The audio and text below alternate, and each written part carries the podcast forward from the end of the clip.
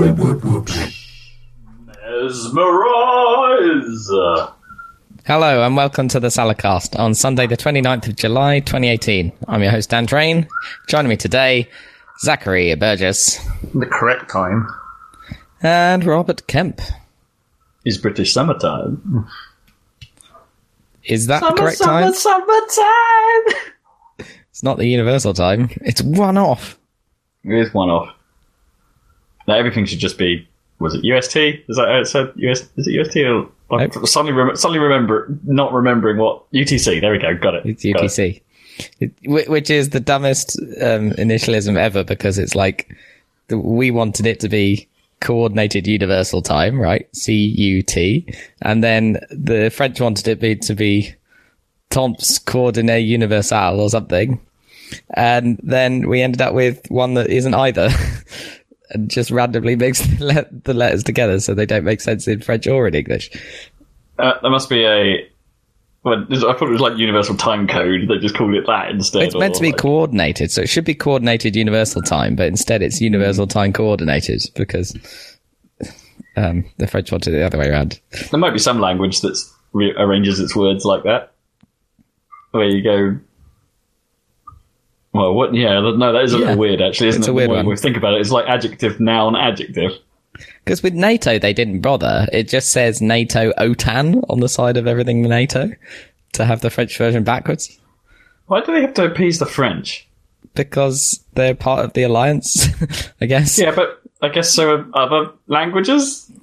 That's true. Not just French? But the French are really weird about it, aren't they? Oh, and they get super uppity about it. We do not want to speak English. Your language is ugly. But they just continued the tradition of like everything else, like Eurovision and everything else that randomly has to have everything being French as well. Yeah, that's true. But like sometimes they win, like SI units, right? The international system units are called SI units, aren't they? Oh yeah, System International. Yeah. Oh ho ho! We won this round. We got you all this time. Except I just think of that as being scientific international units. I just created an English version of that. Yeah. Of that in your head, yeah, exactly. Yeah. You could do the same with, yeah. So yes, UTC. But what's the difference between UTC and GMT? I do not... I actually don't know. I mean, technically none, but I think GMT... yeah, good question. Yep, good question. And what about Zulu time? You ever heard of that? I've not heard of Zulu time. It's the same thing, but in military they use like Z. So they'll say like 0800 Zulu, and that means 8 o'clock in the morning UTC GMT. Or GMT. Yeah. Okay, I guess that's quicker to say because there aren't many time zones that start with a Z. Yeah. So in the ISO 8601 standard, I was about to say yes, I've seen that. Yeah, they use that. They use put that Z on the end. Yeah. And, so there you go. And then an offset if you're working like that. Yeah. If even UTC codes all end in Z if there's an offset following. So yeah, the dumbness of having a bunch of different names for the same thing, some of which don't even make sense on their own.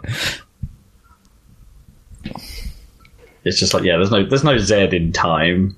there's no month called September. But maybe there should be. We should add that. September. Yeah. Or Zaptember. Zoctober.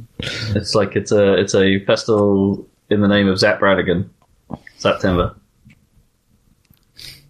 Like a chauvinist bastard month. Definitely. I mean, the dupe would definitely... oh my goodness. I wonder if they have a French version. The pood. Dupe? Le pood. Le pood. Yeah, what would it be like? Yeah, it would be probably pooed, something like that. I'm not sure. Lauder. No, it would be... planets would come at... planets would probably still come at the end, like democratic order of planets, but it would be like order of planets democratic. So yeah, it would be ODP. Yeah.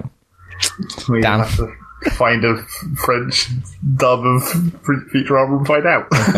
Yeah, that's the only way to be sure. Yeah, how does that joke work in French? Like, cause they're not going to go like essentially they are going to have to come up with some other awkward thing and yeah, put a giant subtitle over the top and it'd be like good. And it's hard to kind of translate the fact that dupe sounds stupid, doesn't it? Like, like why does dupe sound stupid? I mean, we know dupe? It does. Yeah, the same sort of reason like derp and all that. It's derp, like, yeah.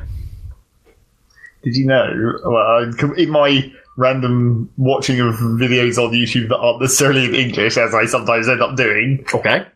Because I was watching. Have you learnt anything from this? Not really. Okay. Well, occasionally. Well, it's more like mainly when I'm watching German ones, it's like, oh, I still vaguely recognise some of this. Like, I can always understand what's going on sometimes. But I was watching more of the, like, random reactions to the Smash Brothers thing, because I still, like, you got still the trickles of those coming out even at this point. Mm-hmm. Right. So but sometimes in other languages.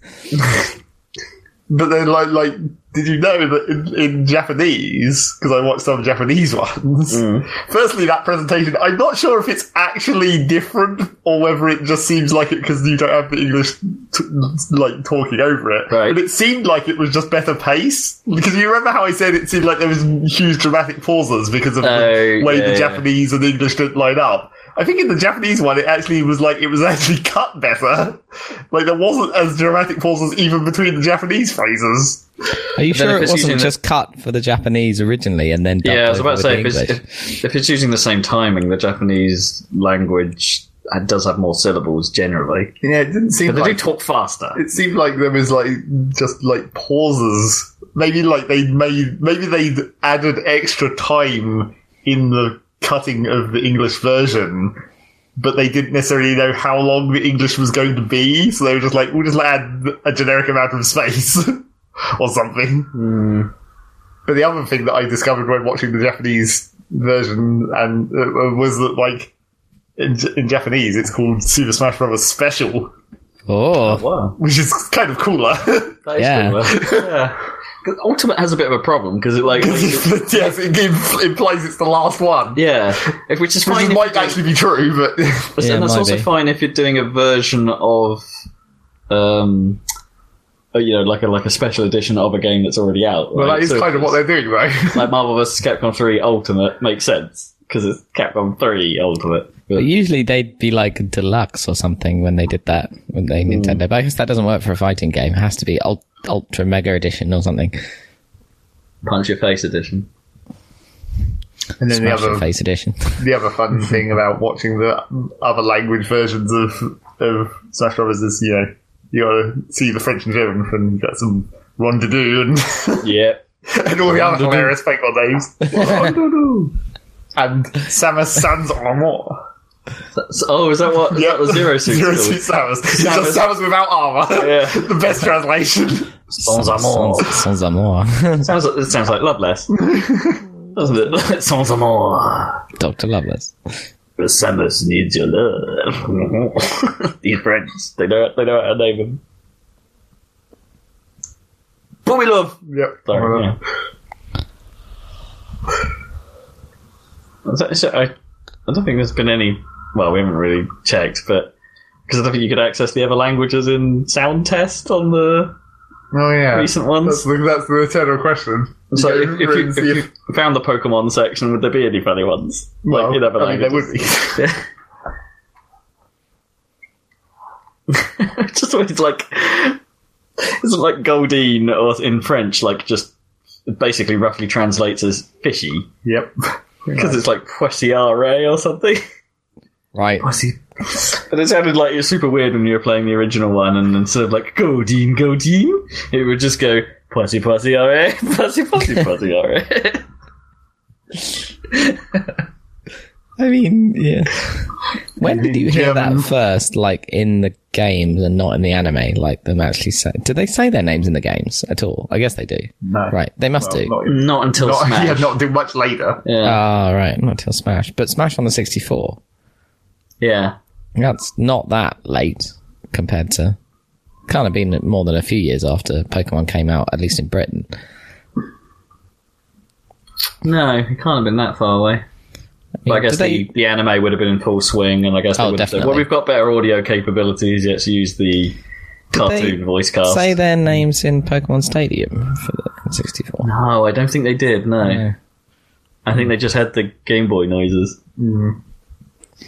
Yeah. Like, they were so bit-crunched, those I mean, it's not like all of the Pokemon in Smash Bros. Actually said their name either. Some of them did. Yeah, I don't think Meowth did, for instance. Meowth, I don't think, has ever said it. Like, a lot of them, like Meowth, weirdly. And Electrode, and Snorlax. Oh, no, I guess Snorlax kind of did. Except it was Snorlax so distorted that you could barely make out. So can you hear Goldeen saying its name in a game, then? Only in the first Smash. Oh, okay. Like, I think after... Was it... Did they, I don't think they... Even in Melee, I don't think it did. Because they changed it to just go... I don't know if it's quite that extreme. It's definitely not that extreme. It's not as cool as Goldeen. They really should have kept that. Because it was always such a, like, anti-clock... Because I guess there was so little in terms of stuff in the original compared to what they have now that, you know, Pokeballs were kind of a big deal. So when you threw one and a Goldeen came out, like, just Goldeen was such a, like, genius anticlimax. It was great. But now for it to just go, like, in the middle of all this other craziness going on, for it to just go, it's not all that interesting. Except they, for some reason, they messed up that joke by making it a Goldeen instead of a Magikarp, which would have been the lot. What? Why? True. Because wasn't there some, like... No, wait, which one? Magikarp's the one that turns into Gyarados, actually? Yeah, because there was... I'm sure there were rumours going around that were totally wrong, where it's like there was a way of putting that thing in water in one of the games and have it turn into a Gyarados. No, it was if you put the Goldeen into water, it turns into Sea King, which is the Goldeen's evolution. But it doesn't. No, that's why I mean, like, that rumour went around and it was obviously wrong. That's why I said. No, but the Goldeen to Gyarados. I know that's not how it works, but I remember that floating around, like, in our younger... I think you misremembered it. I think it was a Sea King game. That was always the rumour. Yeah. Not how I remembered. Yeah. But that's why they... Like, you should have used Magikarp. If you go to... The whole joke is it doesn't do anything, it just flops around. That's what Magikarp's for.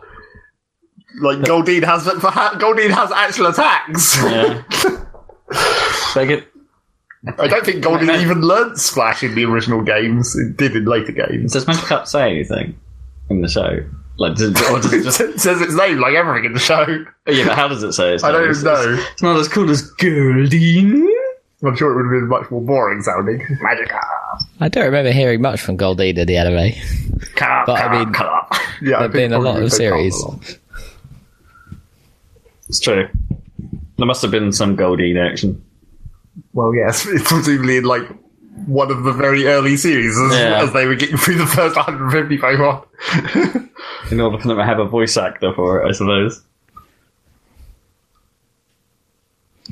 Maybe they couldn't get the right... They didn't make Meowth speak because they couldn't get the same voice actor and thought, like... I don't think they did have the same voice actor for any of the sound effects in Smash Bros. Yeah. I reckon they probably just got a voice actor to do it. They were like, here's what it sounds like in the anime, just try and replicate this. I highly doubt they actually got the people in the anime to do the sound effects for Smash Bros.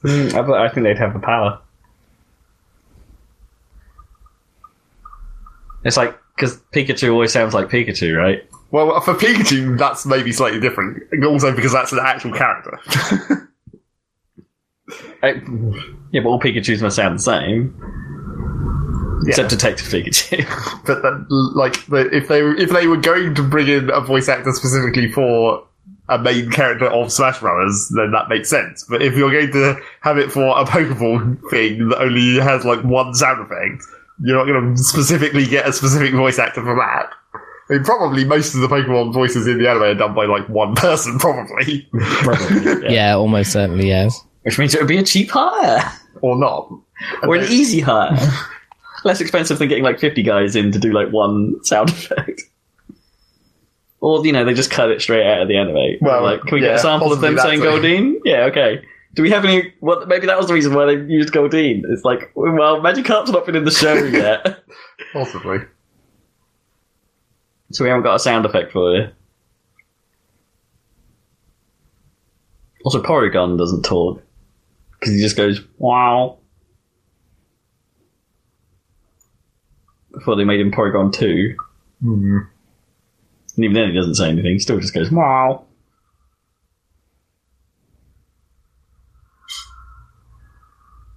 Just comes out and destroys everything in front of his pointy face.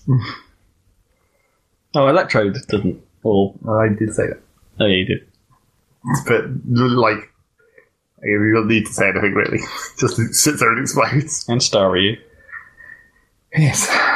And the other various things that chuck things in the other games. Well, yeah, and if you, yeah, I was only going through the first game, so quite a lot that didn't talk there. But there's still a lot that still don't talk.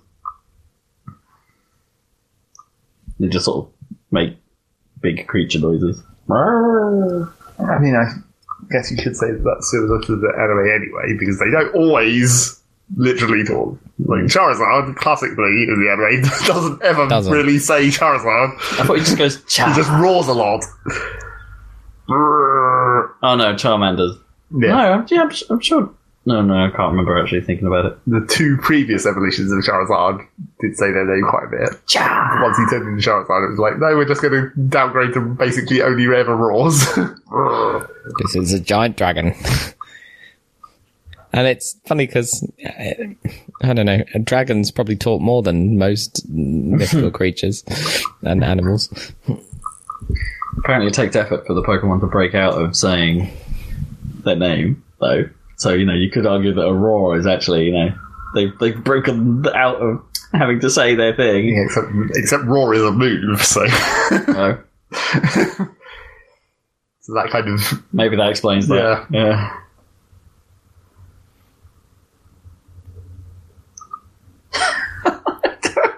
I don't know why, but this thought just came into my head of, like, I was thinking of Blastoise and like, and how that dumb that must sound. Blastoise, and you know how like, you know, in nature that's kind of a difficult phrase to just for it to say casually. And then it's quite difficult for any of them to casually say anything. You'd think in nature, but I don't know, like for Charmander, I just sort of go cha. Maybe that might make sense. Okay, maybe shortenings. Yeah, the shortenings. But then for some reason, my head immediately just went, like, when like something slams on the ground. Looks a little bit like Blastoise, but then my head goes, Zangief! Zangief. So now, in my headcanon, Zangief can only say Zangief. Sudowoodo. You're wandering around. I want to see Sudowoodo in the anime. I bet that would be a weird episode. Was Sudowoodo in any... He's not been in any of the Smash, has he? Had Bonsley. Yeah, not quite. Sudowoodo is a good name. I was always a fan of Sudowoodo. It's a fantastic name. It's one of those good moments in Gold and Silver where it's like, oh, here's some of the new Pokemon we've added. Oh, this one's genius, because it's not that far into it. And it's like... Except it sucked as a Pokemon. Yeah. It was like... It was funny joke, but not a good Pokemon, really. At least it wasn't a talking pile of garbage. And I feel like I don't think they went back and changed it later, because I think it is still just rock type. But, you know, in the modern dual type era, you could have made that rock grass. That would have made it more legit. Yeah, of course, yeah. Is there a leaf type as well? But it's Sudowoodo. Yeah. You can't make it too... It's actually would. Yeah, you can't make it too, like, alive. Yeah, but if you made it rock grass, it would be resistant to grass attacks. Yes. Or more resistant to grass attacks. I guess it would be, like, neutral. Yeah, okay. I guess that would make more sense. Is there any effort? Has there been any effort to, like, reclassify Pokemon then? Well, a lot of the first 150 got dual types. Got dual types. When those actually arrived. Did they add types? Yeah, a couple. Like Jigglypuff turned from normal to fairy. Oh, of course, fairy type. Yeah. Dragon type, isn't there? You'd think Charizard to be dragon type. I think dragon type was... It's for Gyarados, isn't it? He's got dragon. Dragon was always in because it was for Dragonair and all them. Those I don't think dragon was in the first I'm pretty game, sure it was.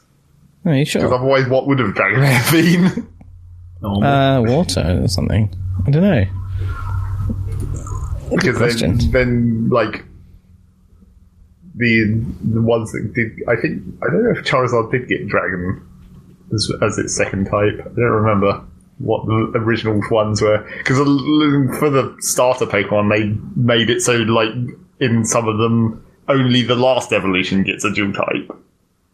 Like, the first two are just fire or fire, and then once you get to the third evolution, then you get a dual type. And that kind of sucks for some of the games, because you're like, I'm going to pick the fire starter, and then when you get towards the end of the game, it's like, well, now it's fire fighting, and that's screwed up my type balance. Yeah. No, I can understand it, because, suddenly you're... Yeah, the entire makeup of your team will be different, because it's like, oh, he's now, like, weak to stuff that now I've got a hole in my team. It's, yeah.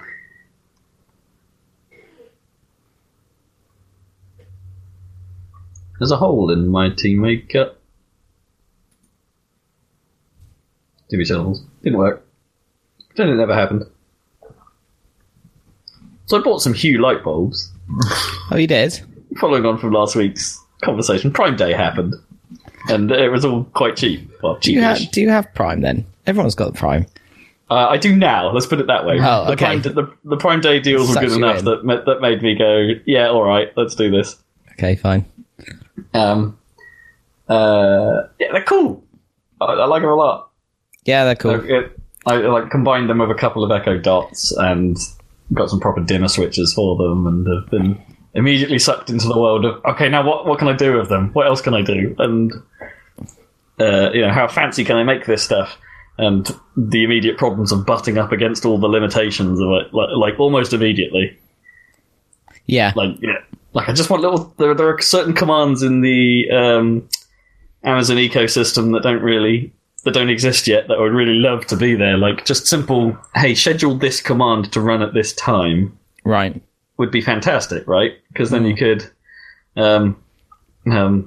attach variables to things, and or, like... I mean, even that's not really allowed, is it? If you're trying to run an if this, then that straight from an Alexa command, then it will just... You can't attach a variable to that. You can't interpret one, so you've got to write a skill to handle that stuff. Oh, Christ. And how do you write a skill? I've not done the Amazon stuff.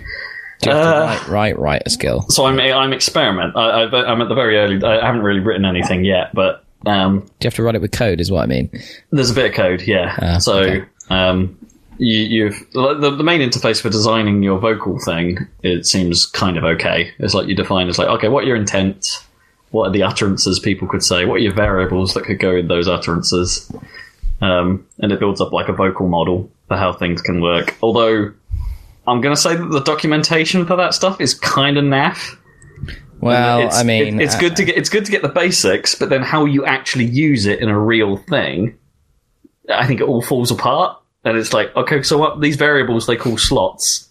It's like, okay, could I use one to... I saw an example where people were using them to, like, say, synonyms of words, for instance. If you were to say, like, create a new thing, that word create, you could make into a slot variable and be like, okay, actually, instead of me writing a billion combinations of utterances that could come out to do this command, actually, all I need to do is write a fewer number of combinations and replace some of the synonyms with a slot. It'd be like, so create, make, start, build, do a thing, make that, and then you reduce it all. But then it's like, but then I thought, oh, that's cool. So I started writing these things, and it was like, oh, yeah, but the variables, when you define a variable, you have to define a list of outcomes for that variable. And it's like, okay, so what do I do if someone says something random, or if I want them to name something? And it's like, no, that's fine, that'll work too. And I'm like, okay, so why am I defining... If I've got a variable that can both be anything and from a defined list, and there's no switch between the two, are my synonyms just going to go mental? So can someone say if I was making a list-making app, could I just say, cheese a new list, please? And it would just put into the create synonym the word cheese, like in the response I get. And it's like, well, it will just guess that to put cheese into the list for into that slot. And I'm like, well, okay, yeah. So what you do, and I'm sure there's some magic going on the Alexa side that's like deciding this stuff. But it's just like, well, what if I don't want that to happen? What if I do want only a specific list? And yeah. Anyway, there's a lot of stuff I'm not quite sure about. And then when you do that stuff, you then can say your attempt hands off to some sort of web service and or Lambda function. So that's the route I'm going to be looking at, is like, how do you write Lambdas? Oh, I've done that. I didn't realize you could run Lambda functions. That's crazy. You could do anything with that. Yeah, but this is where it's entering territory that me, as a developer, like the tech behind it, is just not stuff I've used. And apparently you can do C# stuff in there now, but actually it's not all that easy to set up. So C# Lambdas. Yeah. So yeah. I'm actually just a little bit in the dark as to how this stuff all you probably comes together. But ones, they're quite straight. I mean, there is a Node framework for it. Yeah, I've done JavaScript Lambdas before. It's quite straightforward. Okay. It's good because you don't have to run a server, obviously, or worry about this framework or anything. It's just a bit annoying. You have to like connect it up to API gateway if you want to like make a REST call to trigger the Lambda. But of course, if you're doing it from an Alexa skill, you probably don't even need that. There's like a template for it all. Just sort of say, here's it. I want one of these, please. Yeah, the AWS docs in general are not that great. Yeah, so it doesn't surprise me that the Alexa skill docs are also not that great. Yeah. Anyway, I'm gonna mess around with that. I thought about making a an incredibly simple like pick something at random for me skill, which I'm not 100% sure exists in the UK. I haven't found one anyway, because I thought it would be like we used to have the takeaway spinner. You could spin it and it would pick what takeaway you have. Yeah, it's like totally. What if I could make a customizable one of those for Alexa and just be like, pick for me a takeaway. Well, you could with a Lambda, you could like pick a takeaway and then order a Domino's, I guess. Far out. You can pick a takeaway, tell you what you chose, and then order a Domino's. Regardless of what the answer was. Or order whichever one it was. Yeah. I don't want to go that far just yet. Like, I'm only learning this stuff. But that'd be crazy, though, wouldn't it? That'd be quite funny. Yeah. But then you also butt against some of the other stuff where like there's this thing that exists that you can do, and it's like, oh, that's cool. Like, can I do that too? Nope, only available to select partners. Okay, great. What about this thing? Can I do this as well? Nope, only available in the US. Fantastic. And it's like, so it's got problems. I want my Hue lights to flash when my delivery driver is coming down the road. I don't know, something stupid like that. Well, that's amazing. I mean, you've got tons of stuff to get to look at there, I suppose. Yeah, it was just little things. So, like, I messed around with if this then that, and then found it to be a little too simple. Like, it is quite simple. Yeah, you can't put conditionals on it and things like that, which would be a bit of a bugger. So then I started messing around with Stringify, which actually do some of this stuff. Okay, basically, what I wanted to achieve was something incredibly simple. What I'd be able to just shout at the thing. You know how you can set an alarm with it. To say, set an alarm at this time. But actually, instead of that alarm being an alarm, I want it to be a specific command that it runs at a specific time. So say I tell it, wake up at 9. What I want it to do is not set an alarm for 9. I want it to run a series of commands at 9. One of them might be an alarm. That's fine. But like, I want to do other things. Like, actually, okay, if I say 9, maybe trigger the light fade in we talked about last week at 8:30. Something like that. Do something smart and be like, oh, okay, no, if you say this time, then actually trigger something for this time, or just rig something up like that. And I did sort of find a route to do it without code, but it's a mess. So I had to set up... so Stringify lets you set up like workflows, effectively, and it does have some variable features in it. So what I ended up doing was creating a workflow that's always running every 50 minutes and adds one to a counter. And if the time is midnight, reset that counter to 0. Oh, so effectively, I've got a 15-minute. Okay. I've got a granularity of 15 minutes on this timer. And then I had to make another flow that was called "Wake Up at 7," say, that could be triggered by the Alexa function "Wake Up at 7." that would then set another variable to that time using that, you know, in the equivalent representation of that counter.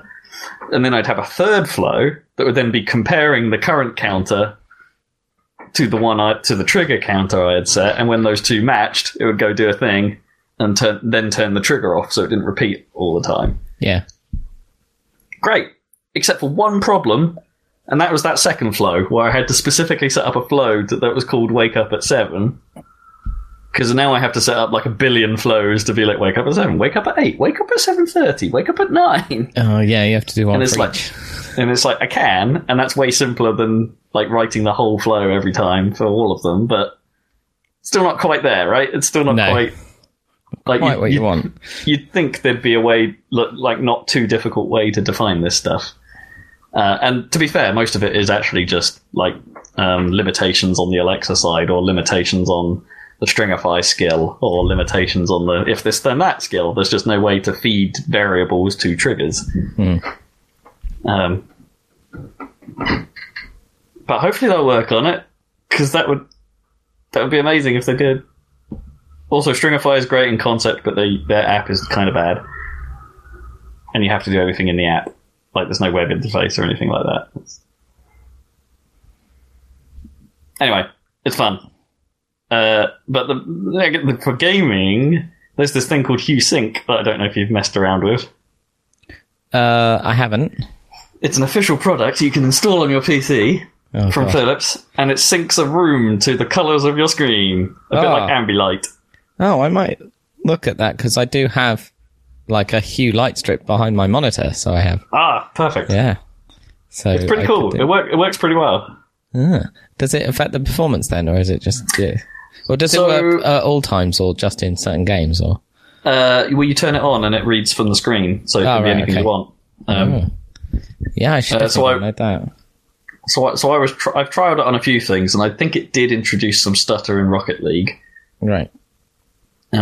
But in some other games I'll talk about later, zero problems at all. Just seem to work flawlessly. What's it called again? Hue Sync.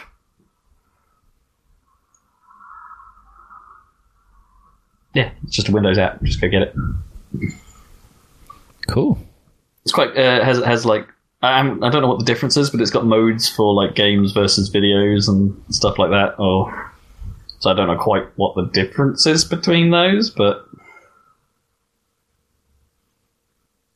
yeah, it's a fun thing. It's fun. Like, Gnome seems to have got on board with it as well. Like, surprise, you know, it was all about sort of making it so we don't have to get up to turn a light off if we've forgotten it, basically. That's the main thing, isn't it? Yeah. That's what I said about the light in your bedroom. Yeah, exactly. Exactly that. But isn't that now got to the point where it's like, oh, the lights we haven't done, it's kind of annoying that they're not done.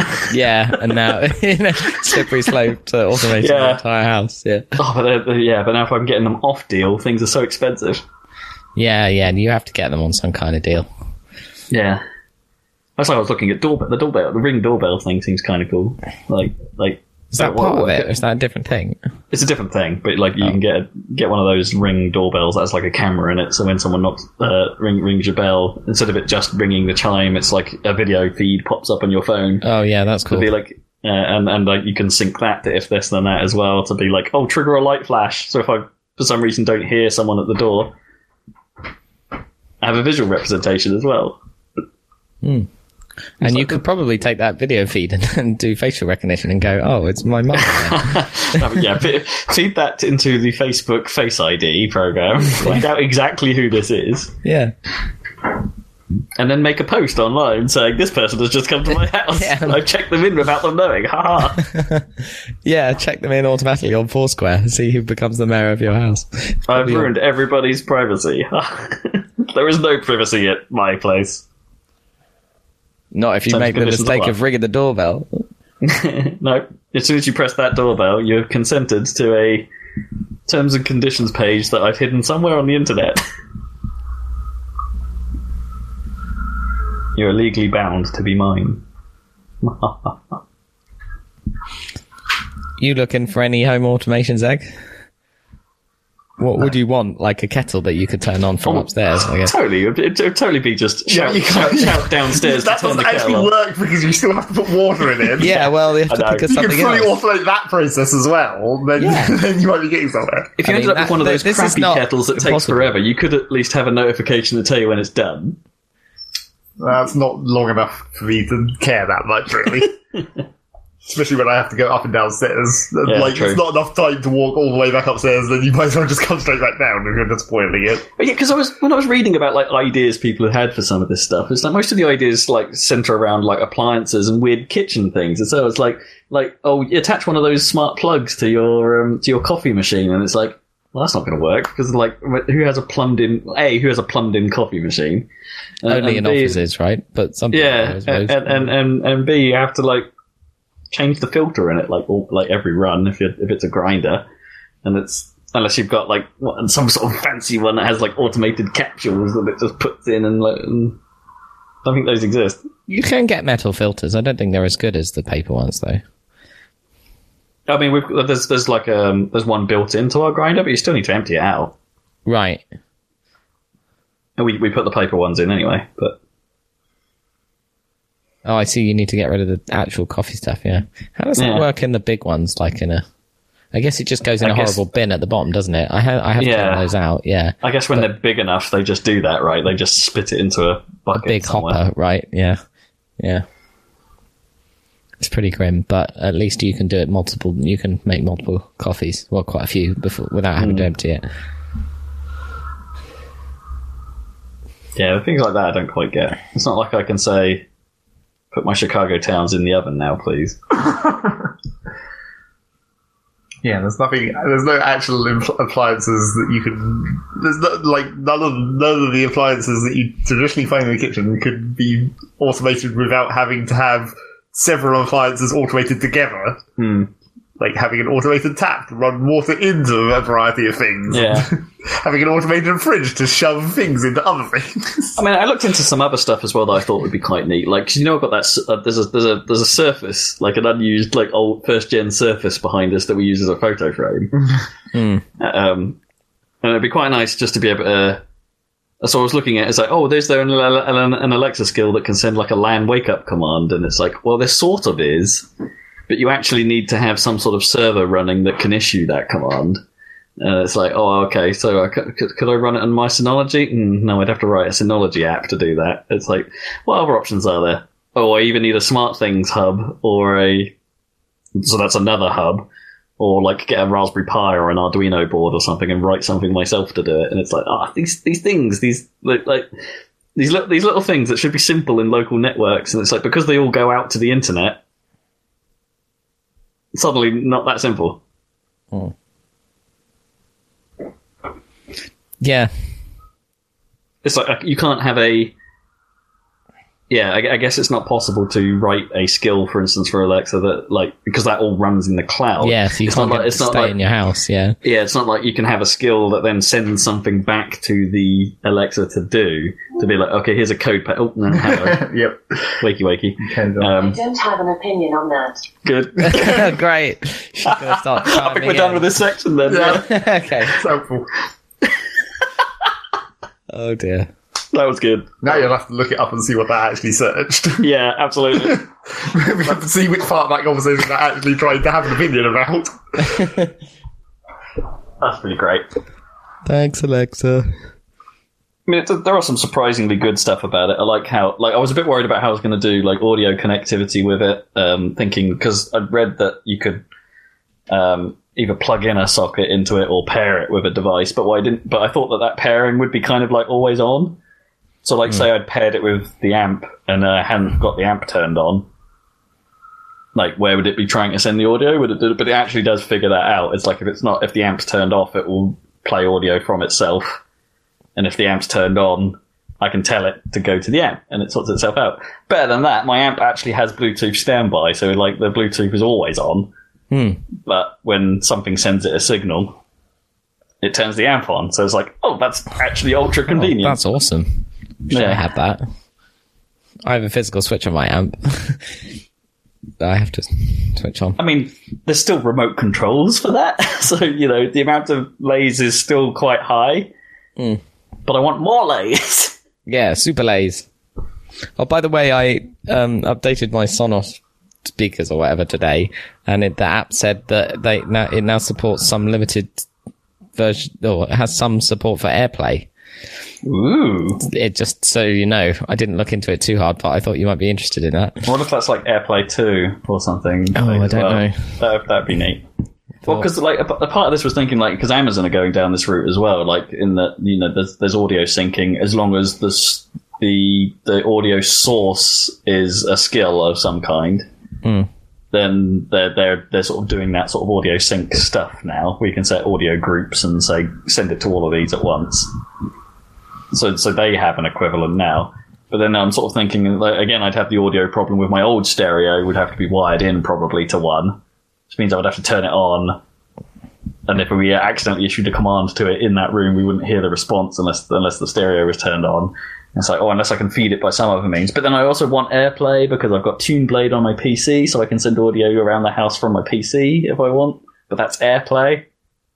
And I doubt there's a way I can send that stuff to Alexa stuff. You can, sorry, ignore me. Oh, it did. Yeah, I heard the words ignore me and it knew what to do. Hmm. Anyway, yeah, it's still like, it's the classic like tech problem, right? It's like all this stuff is cool on its own, but as soon as you want to do everything, right, and pull everything together, like bits, kind of everything just sort of falls apart. Yeah, unless you really invest on replacing every bit of kit you have to fit a certain ecosystem. And I still don't think there's one ecosystem that's like got everything that does it all. Yeah. No, there really isn't. It's like, that's the other thing, like the Google stuff is going down this route as well. And in fairness, Google have some leg ups because of the way they do Chromecast, right? The ability to just send something to something is a very AirPlay-like thing. True. So you can send, as long as your apps or your devices support it, you can send anything to any cast-capable device. And it's like, so they're missing the whole like sync everywhere thing at the moment. So it's like, that sounds great, but they don't have the sync everywhere thing yet. Mm. You know, yeah. Everything has a problem. Nothing goes all the way. But it's still fun. It's still, yeah, it's hella fun. I like tinkering with this stuff. It's madness. It is madness. It is madness. It's like there's no point in any of it. No, it's madness. It's all you could easily do without all of it, pretty much. I Absolutely. Mean, we have done for years. It's just fun. Sorry, I rambled for far too long, but it's just interesting. No, it's cool. I got a new phone finally, although really? I haven't decided what. Well, because like my company's paying for it, nice, and the contract as well. But now I haven't decided whether to actually transfer my number or to just say sod it and just have a new number. Oh, I don't know. If it's a work phone, I'd probably keep my old number. Well, you're not allowed to like do that.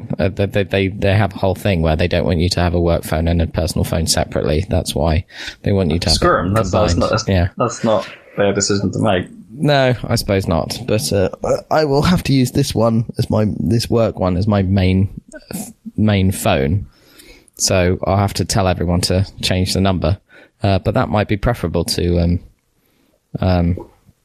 Maybe. Depends what sort of policies they put on it, because, like, you know, it's that scary moment when I tried to put, I tried to sync an Outlook email account to Google Mail, I think, on my Android phone, and that kicked off the whole policy management thing, because it's a Microsoft service and it can do these things and it's enterprise grade and all that. It's like, hey, your company will get all these policies on your phone. Including the ability to just wipe your phone. Yeah, no. It's just like, oh, I don't want any part of that. Yeah. No, so that's so I did find a way around it. The Outlook app kind of keeps it separate, but baked in Android like account linking starts going crazy for that stuff, and it's like it's just scary. So it's like no, I'm not doing that. Keep them separate. So yeah, it started asking me to with the Apple home automation stuff, the home kit or whatever, that managed to recognize the Hue stuff and works with Siri or whatever. So at least I can do that. That seems to actually work quite well. Very basic stuff, but I don't even have to say any specific commands or anything. I don't have to say in HomeKit set the scene to gaming or something. I could just say set gaming and that works. Yeah, they have some stuff because it's like the idea of a scene, for instance, seems to be a native concept to the home products. Yeah. So you can But yeah, if it's outside of what those home kits or whatever, or these smart home functionalities, okay, what if it's outside one of their concepts? It's like you've got to use what do they call them? Invocation names. That's it. You got to ask a thing to do a thing. Yeah, exactly. So, so for the basic stuff that I have, it's actually potentially useful. So I'll see how that goes. It's a bit weird. This phone is definitely very snappy. It's an iPhone 10, but it's a bit weird. Ooh, nice. How it's very nice looking. You're calling it the 10 as well. That's what Apple want you to say. Yeah, I know, but it's definitely an X. Yeah, but they did that already with the. They're doing it on purpose because everyone called OS 10 OS X.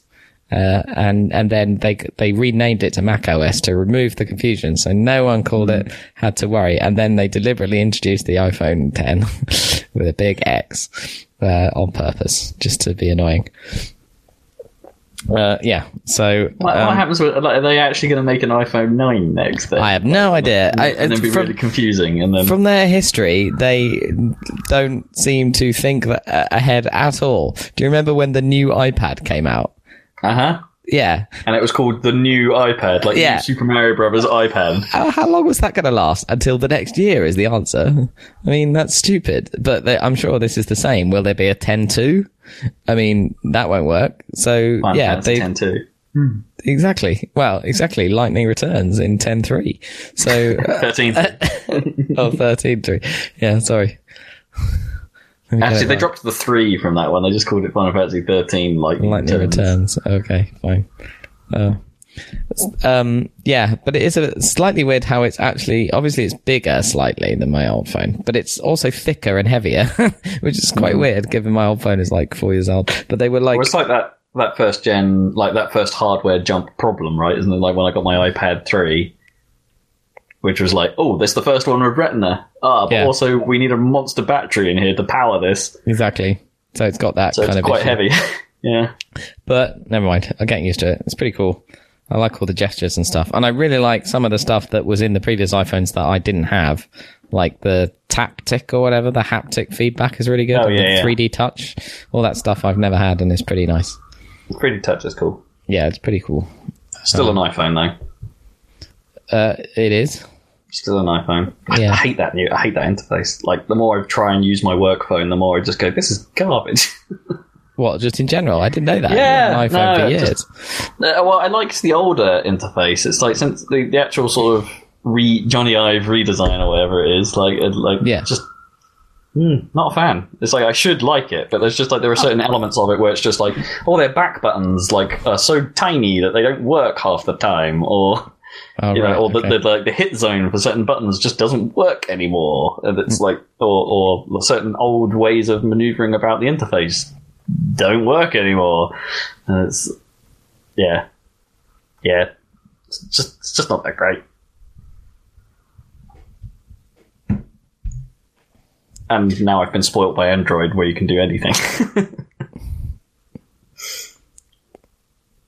Yeah, you've got the best phone, right? The S9. No, it's an 8. It's an 8. It's it's one. And also, question mark on whether Samsung stuff is the best, but, Yeah. The Android ecosystem's pretty sweet. Yeah. Right, we should move on to the news, although there isn't any. There isn't any news, yeah. I don't really know what you want to talk about. Yeah. I've got nothing. I can tell you a story of terrible delivery drivers. It's not news. No one managed to get a sweet deal on one. Oh, no, we've talked about this class before. Your HelloFresh thing, right? Yeah, it's good. Well, that's good. No one managed... Oh, have you given it up?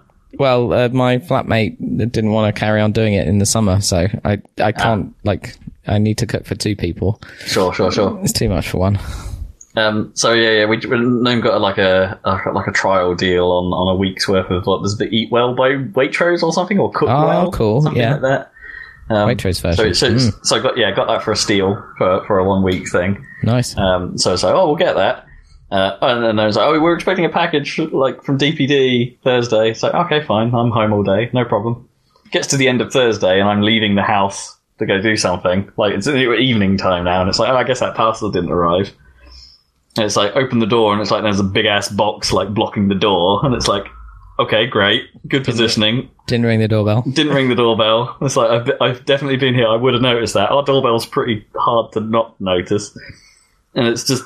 Yeah, it's just like, okay, great. And this is a food package on one of the hottest bloody days of the year. So it's been in the sun for like 4 hours. So I'm immediately panicking at this point, going, oh God, there's going to be meat in this box, isn't there? It's all going to be skank. What do I do? Shove it all in the fridge. Okay, let's just go. Let's do this fast. Get the box into the house, like to rip it all open, put the things in. So I'm shoving bags in the fridge, and I'm trying to play fridge Tetris at this point because these bags are quite big. Yeah, they are like, quite big. Oh god, they come with a bunch of insulation. The HelloFresh ones do anyway. Yeah. Ice packs and stuff. So this was our like the saving grace actually. The meat was in like a wool pack they called it, which is like an insulating wool and some cold water bubbles inside there as well that had actually kept it surprisingly okay, even in the heat of summer. Yeah, it does work. But yeah, they were warm, but not too warm, if you know what I mean. It was like, wasn't that bad, so everything's been fine. But yeah, so I'm shoving it in, and then I get to the bottom of the box, and I find an ant infestation. It just like crawled into the bottom of the box from where it had been out on my doorstep all day. Oh no. And it's just like, oh god, they're all in my house. So I try and move the box and just chuck it outside at this point. And of course, they're all pouring out the bottom of the box at this point. So now I've just got like ants everywhere. Oh shit. Why do you have ants on your doorstep? Because there's like ants right there. Like, oh yeah, they kept climbing into your house, I remember. Yeah, they do. We have to keep blocking the holes routes under your doorstep. Yeah, that they come in through. We've managed to block most of them. Like, there hasn't been too much of a problem this year. Until now. And the answers, the ants smuggled themselves in like a bloody Trojan horse. Sneaky bastards. I bet they mugged the delivery guy so he couldn't ring the doorbell. just got ant attacked and was like, oh, sod it, leave it. But it's just like, ugh, the dumbest delivery man ever. Just so frustrating. Because like it even says like a massive sticker on the front of the box. It's like, these are food items. Yeah, like they must be delivered to a person. Yep. If you can't, please call the depot and we'll sort something out. And there's also like Nomad left alternative instructions to be like, leave it next door. They know it's coming, kind of thing. And it's just, idiot. It's because they always contract out all the delivery stuff. So they do. It's not Waitrose delivery. No, it wasn't. It was DPD this time. Yeah. Who we've repeatedly had problems with. But you don't have any control over who's delivering your thing, is it? No, it's like you buy it from a place and they obviously contract out someone. It's so like when you see Yodel on there, you're like, sigh. Yeah, you're like, oh boy, have they thrown it over the fence again? They didn't do that. That hasn't happened to me, but I've heard plenty of stories from people I know of like Yodel drivers just chucking it. Yeah, they don't do a shit. No, they don't. Amazon delivery guys, though, even though that's like a weird homegrown thing, isn't it? Amazon, like a bit like Uber deliveries, I guess, or something like that. It's like, yeah, not had a problem with them. Always good. I guess there's some requirement to be good, I guess. Otherwise, Amazon just won't give them to you because you're one person. I don't know. Don't know how that stuff works. There is like Amazon logistics now as well, isn't there? But that's true. Anyway, I'm done with my story. Did you cook the food? It was just a pain. We've had two of them so far, and they've been, I'd say middling to good. I wouldn't say they've blown my mind. They've been quite frugal on the meat side, but maybe that's just because we eat a lot of meat. But there was a sort of like pastery, like almost Spanishy sort of tomato and olivey sort of thing with meatballs. That was quite nice. Mm. That was definitely the highlight. But the other thing we had, which was kind of a noodle dish, sort of a teriyaki noodle dish sort of thing, and like again quite a lot of ingredients in it, but like they ended up coming out relatively bland, and it's just like, oh, well, there's not a great deal of flavour here. Mm.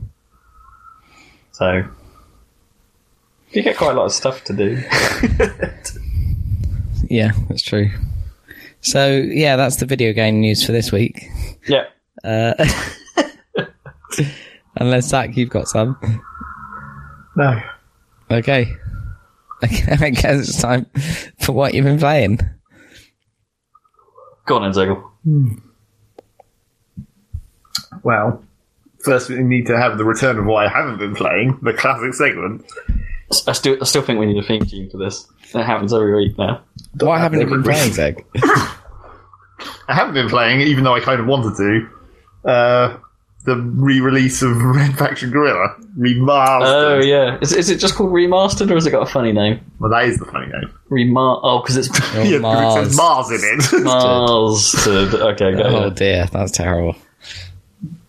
But I haven't been playing that because I went and looked, and apparently it still needs like one or two more patches to fix the new release of it.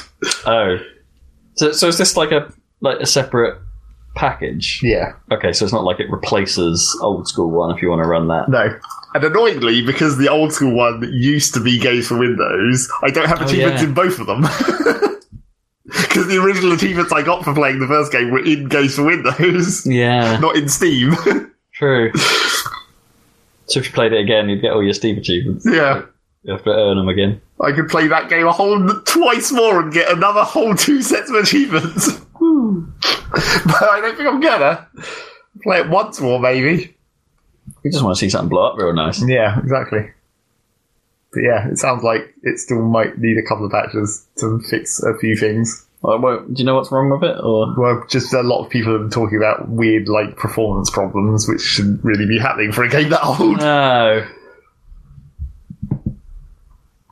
I do wonder something. Well, you might argue that that engine was somewhat unique, I guess. Well, yes. Like, and whether or not they, you know, when they try and port it to a modern graphics engine, which is probably how they've done it, that it just sort of fell apart at the seams a little bit. Because it does sound like there were some things that were not just like strictly performance problems. Like there's somehow just during the process they'd screwed up some other things. Like NPCs will randomly jump out of your car as you're driving along for no apparent reason. Okay, great. But apparently that's been fixed, maybe. So yeah, maybe I'll play that eventually. I think it's one or two more patches. That'd be interesting to see what they've done to it. And then another thing I haven't been playing but will be playing soon, theoretically, is apparently the multiplayer patch for Stardew Valley finally comes out on August the 1st. Ooh. Finally. Supposedly. I haven't actually seen the official announcement, but that's what I heard from someone. Nice. So that'll be nice. It's been in beta for like most of this month, I think. Okay. That specific patch. So it must be very close to me being done, even if it's not August the 1st. Alright. I'll believe it. So I might end up playing that if the person I'd be playing it with is in a country that's not incredibly boiling hot. Because that's basically what happened to Minecraft. We were playing Minecraft, and then everyone stopped playing Minecraft because it was too hot to play Minecraft. How is it too hot to play Minecraft? You just put a fan next to your face. So not sufficient. Like, I didn't want to play Minecraft because it was that hot. Mainly because of the way it's a hassle for me, and it's just like, being hot doesn't make hassles any less hassling. It makes hassles more hassling. Sure. More hassling. Less hassling and more hassling. Yeah. So, I think Minecraft kind of fell off fairly quickly. I don't know if people are still playing. I guess they might be. At least one of them. I think one of them is in a place where it's not as warm. So there's that. And then things that I have been playing, I guess we can briefly mention the patch for Enter the Gungeon. Yeah, we should. We made two videos, I guess. Yeah, we've got a buffer zone. So if we don't think of anything interesting, well, one of them needs to go up fairly promptly. Oh, next week. Yes, next week. You know, because it's important to be prompt in your YouTube uploads to relevant things that are happening. Content updates in the gaming world. Don't delay.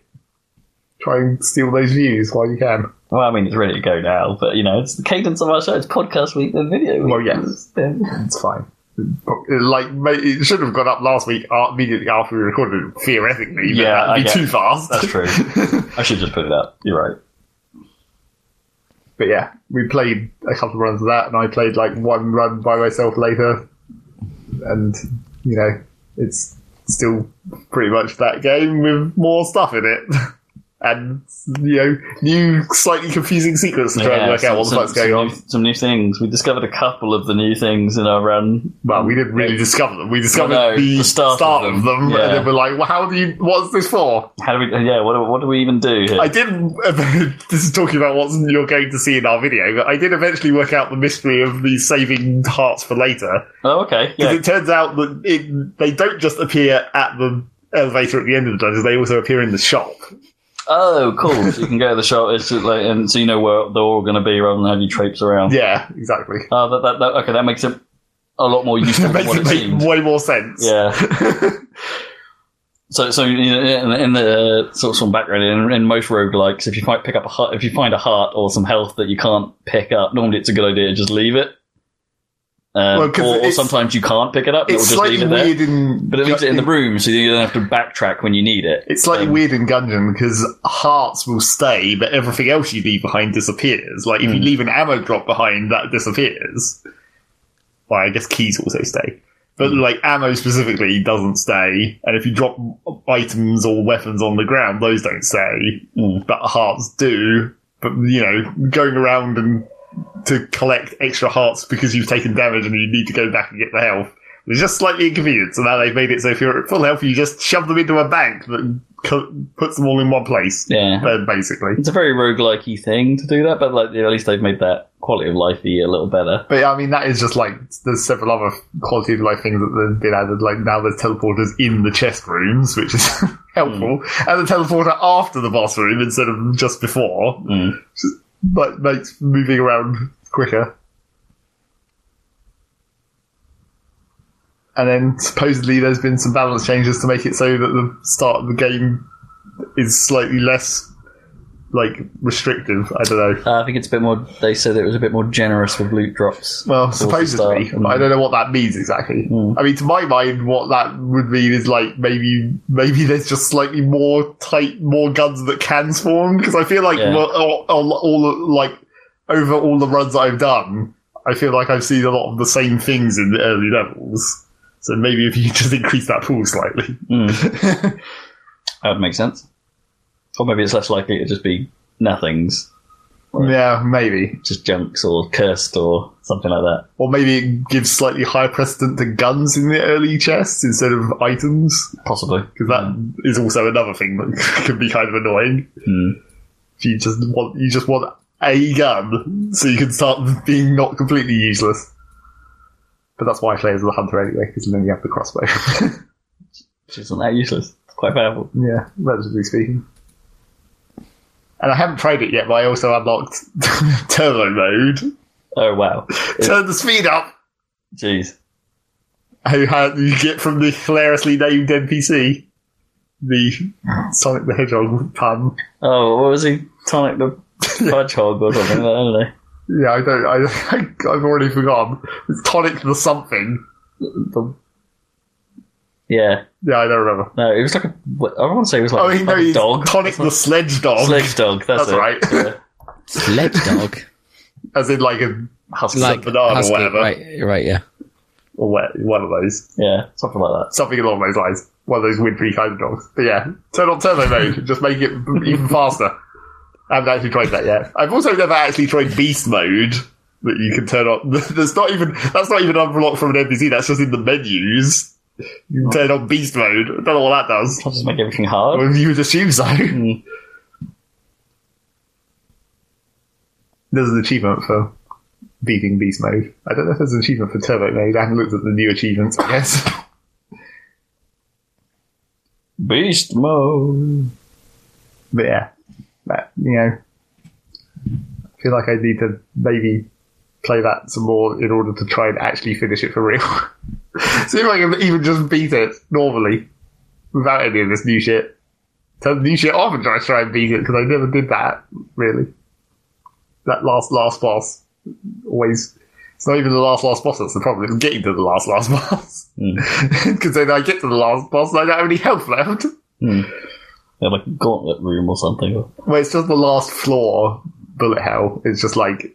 It's huge, and it's basically every room that's always double spawn, so you're always fighting like two whole waves of enemies, and it's basically any enemy in the game can spawn, and there's nothing in the whole level apart from the boss. So you're basically hoping that you just happen to have gone the right direction to go through the minimal amount of rooms to get to the boss. Oh, actually, so there's no point even hanging about exploring. Not really. Okay. So that's where I always get screwed, because I don't think I've ever just, like, coincidentally walked directly to the boss. I've always ended up exploring far too much of that floor and taking way too much damage in the process. I mean, maybe if you get lucky and get one of the items that tells you where the end of the floor is, like the compass or whatever, maybe that would help.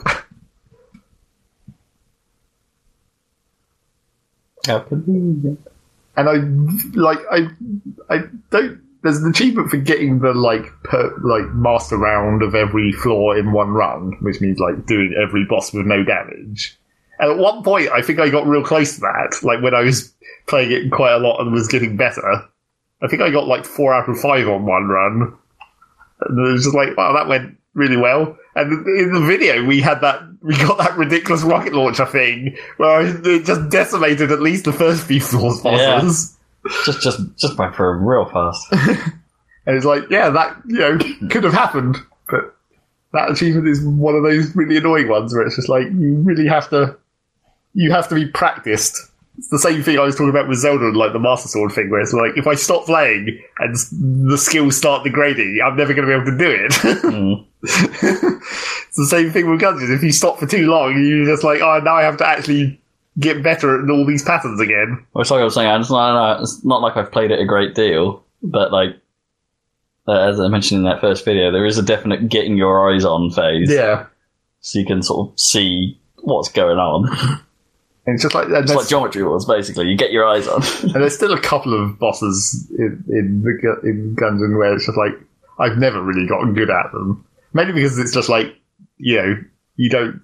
Because it's randomised what boss you're going to get. Some of them you don't necessarily see that often. Yeah. Except theoretically, if it's random, you should see them equally often. I just don't feel like I have. Like the Gun Priest, I don't feel like you see that very often.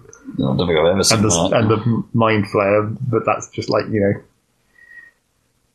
I don't know how you're meant to do that boss, really. There's just that one particularly... Actually, both of those, the Gun Priest and the Mind Flayer, are both, like, quite ridiculous in their bullet spam. Like, I feel like a lot of the other bosses, you can fairly easily get used to those spams. Bit of Gungeon. Yep, bit of Gungeon. And then the only other thing is where... It was another thing that I was waiting for the patch for, in the same way as... as Red Faction and Stardew. But then, surprisingly, it actually came out early, the patch for No Man's Sky. Yeah. the big multiplayer patch, I guess. The next patch. Except I don't care about multiplayer, so I just turned all that off immediately. It's like, no, I don't really... You don't actually want to encounter randoms. Well, there's not really any point. Like, I'd be happy playing multiplayer if I was playing co-op with someone. That's a good addition, but I don't really care about finding other people in the universe. That's just like...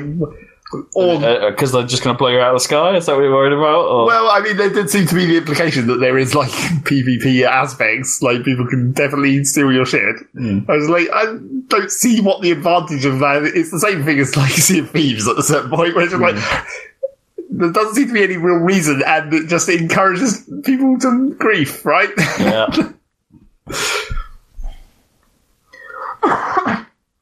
So I turned that off anyway. So that was like, that wasn't really what I wanted anyway. I wasn't one of the people who cared that much even when it came out, that it didn't have actual multiplayer or any multiplayer at that time. I was just like, that's fine. just explore this place by myself. But yeah, and then I went into that, and I haven't played it since launch, so I don't know how much of this stuff has been in the other patches, so I'm coming in with maximum new content. Yes, I suppose you haven't played it since even the base stuff. No. Now, right? Or the land vehicles. Apparently it's changed tons, right, since the... Yeah, supposedly. I mean, it's like third-person modes and... Well, the third-person mode was very annoying until I worked out how to turn it off. Oh, right, you don't like it? Or... Well, it's weird. It's like, I feel like the camera just doesn't quite sit in the right place compared to the character, and like all the camera shake effects and stuff. And also, as is traditional in this kind of game, your character's animations are weird. Because I guess it's like procedural, maybe procedural animations. It reminds me of like what Space Engineers animations look like, particularly with like when you're using your multi-tool weapon or whatever, where it's like, you're very rigidly holding the gun out with your one arm, and only that one arm animates when the gun does animations and stuff. Right. It doesn't actually affect the rest of your model in any way. So it felt very strange, and I was like, I'd rather play this in first person. But then I was like, there's no menu option to change it into first person. I can't work out how to do it, but that's because for some reason the option to change your third person to first person is like in the in-game quick menu where you do other things. For some reason, it's not a graphics option or anything. It's actually built into the actual menu inside the game, weirdly. Strange. You'd think it would just be a button to say change camera or something or other. Yeah, or that, just a straight button. But yeah, I eventually worked out how to turn it back, and it was like, this is much better. So it defaulted to it. Yes, that's interesting. I don't know if you can change it to be third person in the spaceship. I don't remember. Oh, I see, like one way and one the other. Yeah. Because like, was it GTA 5 had like, go first person if I'm out of the car, but when I'm driving the car. Yeah.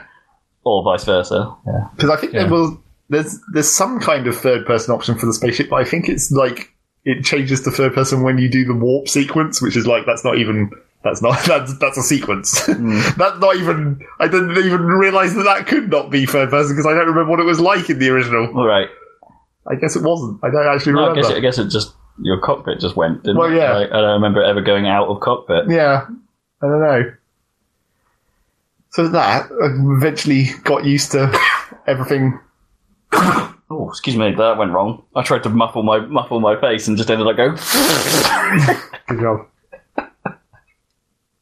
But yeah, coming back in with all this new stuff, it's like, it seems like there's a fairly decent amount of content now, maybe. Because it's kind of weird, and like, well, one of the main things that is definitely different now is now you just have, like, you just have a mission log, and the, like, what you would say is the main story is just like a straight main story quest mission that you just have a log for, and it tells you what to do, and like, progresses through it. And also, in the original release, there was kind of this sort of dual main story where you had like the Atlas path where you follow the mysterious ancient artifacts, the red glowing spheres that tell you what to do, and then you had like the anomaly path where you find this weird spaceship that has some aliens on it, and they tell you what to do, and they basically tell you to do the same thing, which is like go towards the middle of the galaxy, but you even do it via like... The anomaly is more like the natural exploration mode, whereas the Atlas path is more like goes very specifically to the Atlas locations. And the Atlas is the red orb, isn't it? Yeah, and collect the red orb things along the way. It was more like the Atlas was more directed like an actual mission, and the anomaly was more like just go and explore until you got done it. Because the exploration... The anomaly way it progressed and kind of still does progress now to some extent is it's based more on like your milestones. So like there's milestones for just like traveling and scanning things and talking to aliens. So just progressing any of the milestones would progress you through the anomaly path. So it was more just about exploration rather than go to this specific location. So those still exist, but now it seems like you can maybe do both of them at the same time, and it doesn't really care. So I was going to ask, like, did the original actually give you make you make a choice then? Well, It was weird because right at the start of the game in the original, you found one of the red sphere things right next to your crash ship at the start of the game. And it basically said, do you want to do the Atlas thing or not? Right. Except it wasn't really explicit because no one knew what that meant, obviously, and it's also not worded in an obvious way. It was more like, do you want to follow this mysterious force or do you want to explore by yourself? And it's just like, well, what does that even mean? I mean, that was probably intentionally vague. Well, yes, exactly. At the time, it was kind of on purpose.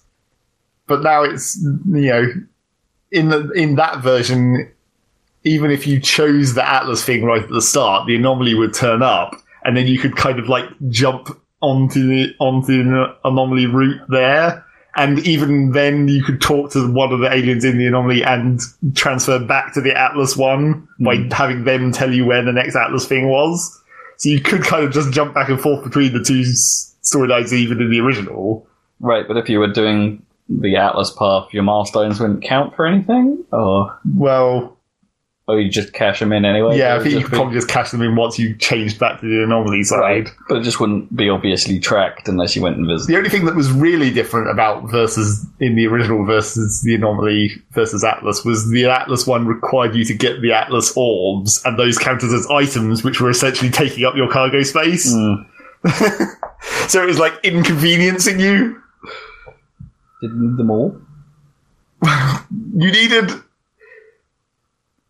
Well, this was one of those things that people found out and were really annoyed about, but basically you needed a certain number of them, but it doesn't tell you that at any point, so people were just selling them for cash because they were quite expensive, and then you get to the end of the game and be like, you need 10 of these orbs and you don't have them because you sold them, so now you have to grind to get enough money to buy them again back off the market for an increased price. Or could you go find another 10? Or maybe. I don't know if they continued to spawn after that point. But yeah, that was the big annoyance about the orbs. They were just an item that took up space and were worth a lot of money, so people were selling them without knowing that that was going to screw them in the long run. That's always the thing, though. Mysterious item, I don't know what it is. Yeah. Don't sell it. Always keep it forever. Yeah. But unfortunately, that's the same problem that I've run into now, because with all this new content, they've added like a goddamn ton of items, naturally. But so... You find these ancient alien ruins, and there's one specific kind of ruin where you excavate these chests that have keys, and then you excavate a big chest, and you put the keys in, and you get an item, and it's weird, it's like green, the icon is green, and it like, this looks distinct from all the other crap that you're finding. And it's like historical documents, or fossilized remains, or mysteriously gene-spliced plant samples, and I don't know whether there's any use to those, because the plant sample specifically says like it's ready to be cultivated, and then it tells you like it's got 6 spliced genes and it's got this root structure and this, and it's like, is that actually usable at some point in your base hydroponics thing, or is that just like flavor text? I can't tell, because like the fossils and stuff don't seem to have any idea of like use, but maybe they do. So I keep finding these things and it's just like, I don't know whether to keep these or not, but they all don't stack. They all take up a whole cargo slot to themselves. And, of course, they're all worth quite a lot of money. Which was actually one of the things that I discovered quite quickly is still weird about that game, is, like, the progression is really awkward at best, where it's just, like, right at the start of the game, basically basic resources are worth basically nothing. They might as well be worth 0 for as much as they are worth. Basically, basic resources are worth basically 0. Yeah, basically. It's like, they might as well be 0 for the amount of money you get. There's no point in selling them. But then now you have all these, like, you can process stuff into slightly more advanced resources, and those are even at the start of the game, that's slightly worth money. Not like it's only like you're taking carbon and you're making compressed carbon. You're not making anything fancy, but it slightly improves the money. And the way the game used to work, you know, progress to a certain point where you could survive on the more hostile planets, and then you'd find the very specific type of resource that only spawns on those kind of planets is worth like 500,000 units of money, and like spaceships were worth like 2 to 20 million. It's like, okay, that's some amount of grinding, but it's not like ridiculous. It's just called units of money, it's not like, well, like just space units. Okay. But now that there's so much additional layers of progress, like you find you just look at a crate and it's like, oh, I found a like tier 3 battery or whatever, or acid, which is like, theoretically, at some point in the future, I'll be able to craft that out of raw resources I processed and then combine. But I can't right now. But it's still worth like 500,000 by itself, so I can sell that for cash. And then in one of these random Asian ruins where you had to find unearth the keys and unearth the chest and look into it, and it gives you one of these green items. One of those that I found on probably the second planet I was exploring was worth 18 million. Whoa. I was just like, this seems like it might be useful, because it was one of those plant ones, and I was like, this seems like it might be useful in the future, maybe, but 18 million is a fucking lot of cash. It's like, that's going to keep me going for a long time. Yeah. So, but maybe you found something that is super rare. Well, yeah, that's the trouble. It's like, I don't know. But the thing is, it can't be that rare, because it's randomly generated, right? So even if it is... Well, I mean, that's a random with a certain... chance to spawn, I suppose. Yeah, but if it is like a gene-spliced thing where it's got certain traits, the traits will be randomized, presumably, to create the item. So, like, even if I don't find that exact item ever again, I'll probably be able to find something similar, right? Theoretically? Maybe. That's what I would guess. And that's if it is even useful for anything at all, and it's not just stuff to sell. Yeah. But yeah, I suppose it's only days when no one's built the wiki for this stuff. Or? Well, I mean, I could look it up probably. And but you don't want it because well, yeah, someone would probably say something about it. But yeah, that kind of feels like it kind of messed up my progress or my progression, where it's just like I've gone from 0 to buying spaceships immediately, and that it's sort of a similar problem with a lot of the other stuff, where it's just like when you start building a base, it feels weird because you're like. You're just going to leave? I mean, it feels weird anyway, because you're like, okay, I'm building a base, but I still need to travel, because the whole point of the game is traveling, except now you have teleporters to teleport you back to your base, except now there's a teleporter in every station, so you can also just teleport between systems you've visited as well, which kind of means you're not... With your ship? Well, yeah, it just pulls your ship with you for some reason. And so I did that, and I started building the base, and it's like, okay, but now, when I'm building the base, it's like, this is the opposite problem, where it doesn't feel like the progression of the base stuff is fast enough. Where it's just like, oh, it wants me to, you know, build a small room and put a person in it, and then talk to this person. And he's like, okay, go get some basic resources. And you're like, well, I'm already carrying those basic resources, so let me just talk to you again and complete that mission. And then that continues for several other of the NPCs you can pull into your base. Keep doing like completing missions because you're already carrying all the stuff. And then you get, like, the farmer who's like, go to these different environments of planets and collect the stuff and to grow the specific plants. And that doesn't seem to have any purpose yet. So I'm like, why am I doing this? It's like, I want to grow plants because I should theoretically be able to get resources, right? Except the resources that the plants give you are, like, specific resources, not any of the resources that you actually use for, like, building or anything. It's not like they grow... carbon or metal, they grow frost crystals. Right. It's just like, that's not actually... I mean, frost crystals are technically used for glass, so that one specifically. But a lot of the other plants are just like, I'm collecting this resource for some reason. Don't know what. At some point, maybe I'll learn the recipe to combine it with something else and it'll become useful. Except none of the base stuff so far has used anything apart from basic resources. And it doesn't feel like there's that much more of it, except maybe there is, and I don't know. It's kind of hard to tell. And then that leads into the third weird problem of the progression, which is that sometimes it's far too liberal, and sometimes it's far too strict, and it's like, it's really, like, doesn't mesh together very well at all. Like, when you're walking around on a planet, and you're putting stuff in your inventory...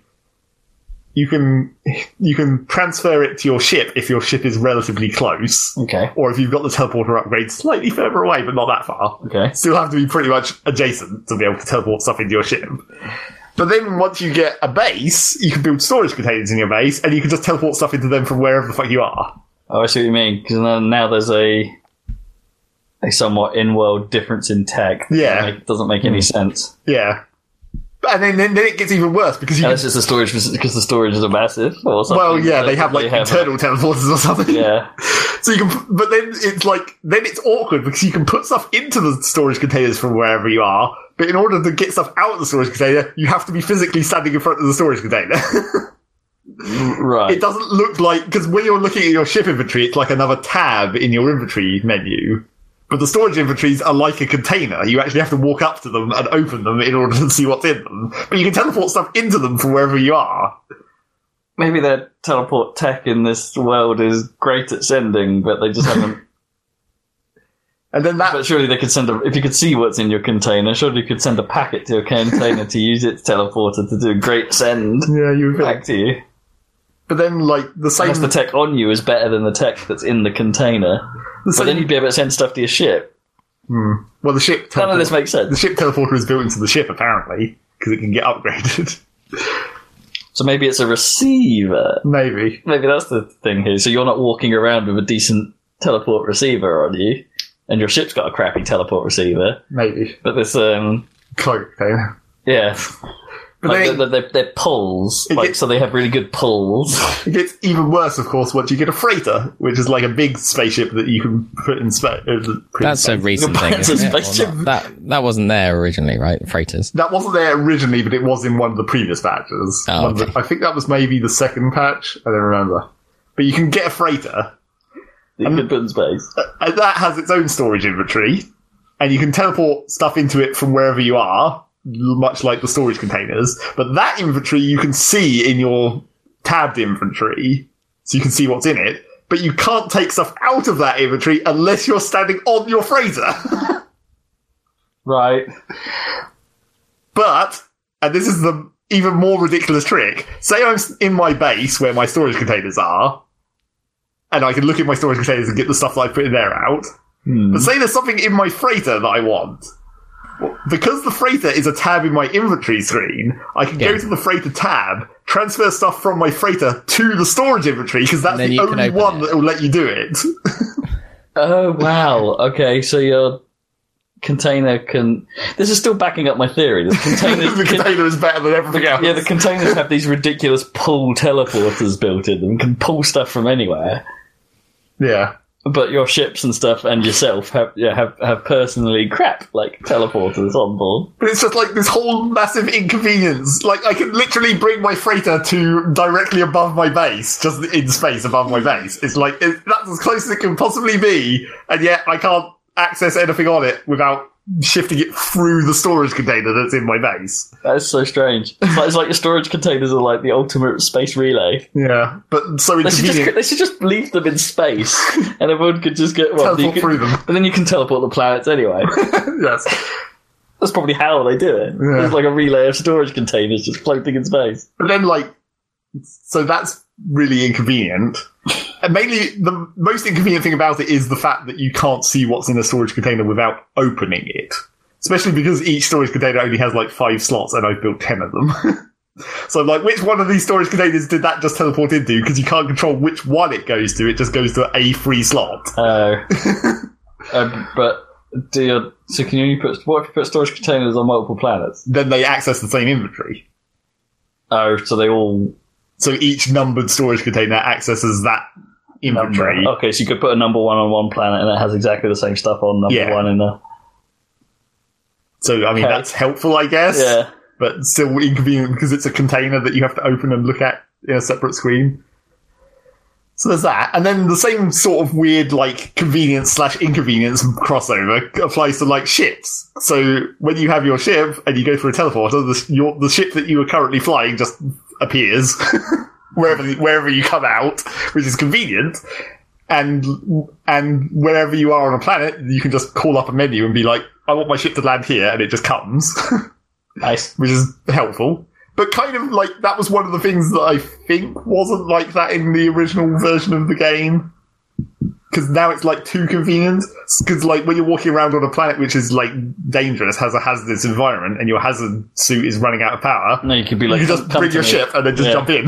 That's fine. Yeah. It's like, that makes it kind of too easy. Hazard isn't so bad. Well, does that mean that you can just get in your ship and then refill your hazard? Yeah, exactly. And then be like, right, I'm back out again. And then just jump out again. And then just use your ship as a leapfrog wherever you go. So the hazards aren't actually all that hazardous. No. Now. No, exactly. And then, but, like, your ships have launch thruster fuel, which is what lets you take off. And I'm not entirely sure that it always consumes launch thruster fuel to call your ship to you. Because otherwise you could potentially get it stuck, I guess, without fuel.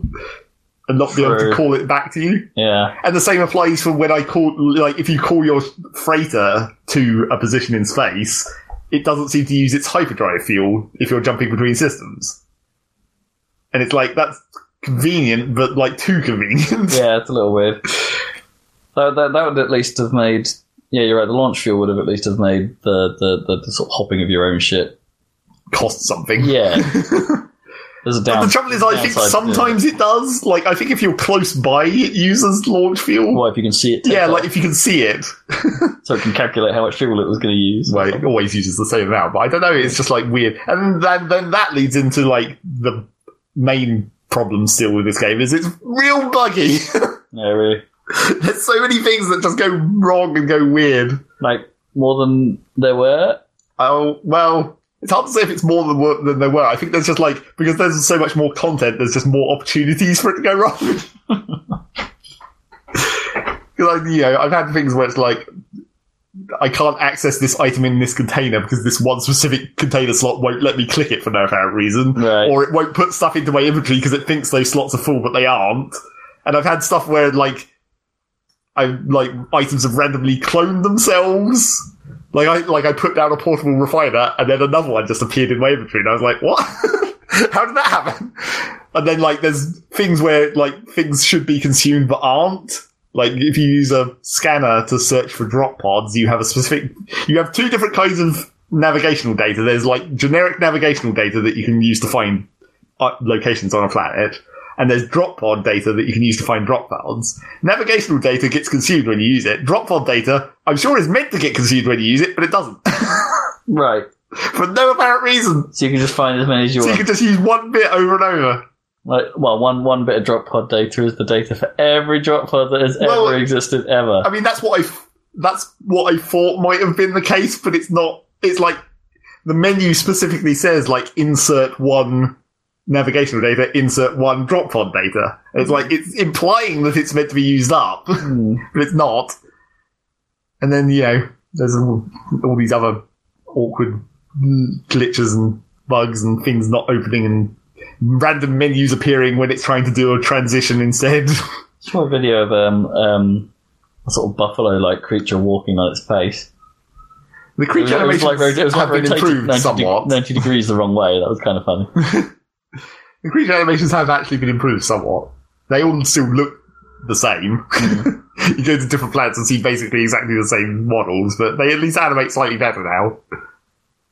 And they behave better, like they herd and stuff. It's slightly cooler. And I think generally just the planets in general look nicer. Like, I don't know if it's... Is it still got the weird fuzzy pop-in? I don't know if they cleaned that up. I don't know if it's... Well, they said the draw distance has been improved, but I don't know if I've noticed it as much. You can still sometimes see it when you're coming in from space, where you can see, like, the squares of landscape are starting to appear because it hasn't actually finished drawing the draw distance. Yeah. But, you know, some of that's acceptable. Yeah. But, yeah. I didn't like the dither fade, because it seemed, like, super everywhere. Yeah, I don't think I've seen that as much. I have seen a couple of times on terrain where it's happened, where you can see the terrain polygons don't line up and there's just a hole, and then as you get closer, that disappears. Yeah. And, you know, I still managed to clip through the floor of my freighter and fall into space one time. Yeah. That still hasn't been fixed. Because that happened to me several times on space stations in the original. But I remember seeing that quite a few times on planets as well, like in videos and like people just falling through the earth. Yeah, I haven't done that on a planet yet. And actually the only time I did that in the original release was when I found an actual terrain generation error where there was a hole. I was like, oh, I could just jump into that, and then I did, just to see what would happen. The endless death. Well, actually there was just a water plane, so I was kind of screwed, because there was just water down there. That's what happens in Assassin's Creed if you fall through the earth. Eventually hit a water plane and could swim under the world. Yeah. So yeah, it's still got quite a lot of bugs and problems. Things that you hope get fixed when you restart. How much of Sean Murray's original promise has now been met? Like, because it sounds like quite a lot, in fairness. Quite a lot. Other than, like, perhaps some of the social aspects and, like, is the game funny? Well, not for the reasons you want it to be. Like, yeah, I don't know if it's that funny. So only funny from bugs, I guess. I did see, like, a pretty great... Like, Sean Murray is clearly well aware of, like, the backlash he's... Well, yes, he would have been from the start. But, like, so there was a PC Gamer article apparently saying basically hyping up this patch, being like, oh, this is going to turn it into the game we actually wanted it. And then he just retweeted saying, oh, no. I think he's aware that it's like, don't hype me. No, yeah, exactly. Shouldn't have even done that interview. Don't initiate any amount of hype. I don't think he did. I think the PC Gamer was just like, here's what's coming. But yeah, that's, you know... It just, the balance of it just feels so weird. That's the main thing I've been having problems with. And also, they rebalanced, like, all the equipment. And it seems like there's way less, like, choices in the equipment, maybe, judging by what sort of things I've got so far. Which in some ways is sort of good, because then it's not so much of a... Because you remember how it used to be, like, you grinded to upgrade your ship and your multi-tool just to get more slots, so you could fit more of the equipment into the equipment grid. Yeah. So the fact that there seems to be much fewer different parts of equipment that you can actually equip now is maybe an improvement, I guess, because there's not so much of a grind on that front. You don't need so much of it. But it also seems like a weird simplification. Mm. So you're like, I remember this being way more... sort of interesting, I guess. And that's another weird bug that I found with the base building, where every mission that I completed on the base, they kept giving me the same item over and over, like this one suit upgrade, this one B-tier suit upgrade. Oh, strange. And I was like, this can't be what it's... But then I thought maybe it was because I wasn't installing them, because I didn't have any fucking upgrade slots left. Oh, right, so I thought you always needed it. Yeah, so I was thinking, oh, you need that again, because you don't have it. But that still would suck if that was the case. Mm. Sounds exactly like what that would be. Because I even tried storing one, because I was like, I can save this for later, but then it still gave me it again. I wish it had just given me the blueprint, because it could have done that, because you can get the blueprints for the technology rather than having them as built items that you can just install one time. Mm. If it gave you the technology blueprint, that would have been better. And, you know, there were several quests that broke, and there's missing text all over the place still. Like, a lot of the NPCs on planets, if you find an NPC on a planet that's trying to give you a mission, the text box that's meant to have the text not about the mission, because that's separate. The text box that's meant to be the alien saying, hey, or whatever, is just like a generic string pointer that's trying to point to some other text somewhere, probably. Like percent alien text _ Yeah, pretty much. One. It's like, well, that's... I think that should have been fixed, really. It's kind of an obvious one. Missing resource. What game was it where if it didn't... it might have been TF2, or like that version of Source Engine where if it couldn't load a resource, it just put a giant polygonal word fail or something. Yeah, yeah. There's been several of those, like exclamation marks and fail and all those weird things that have a model for no particular reason. Fail's such a good one. So yeah, I mean...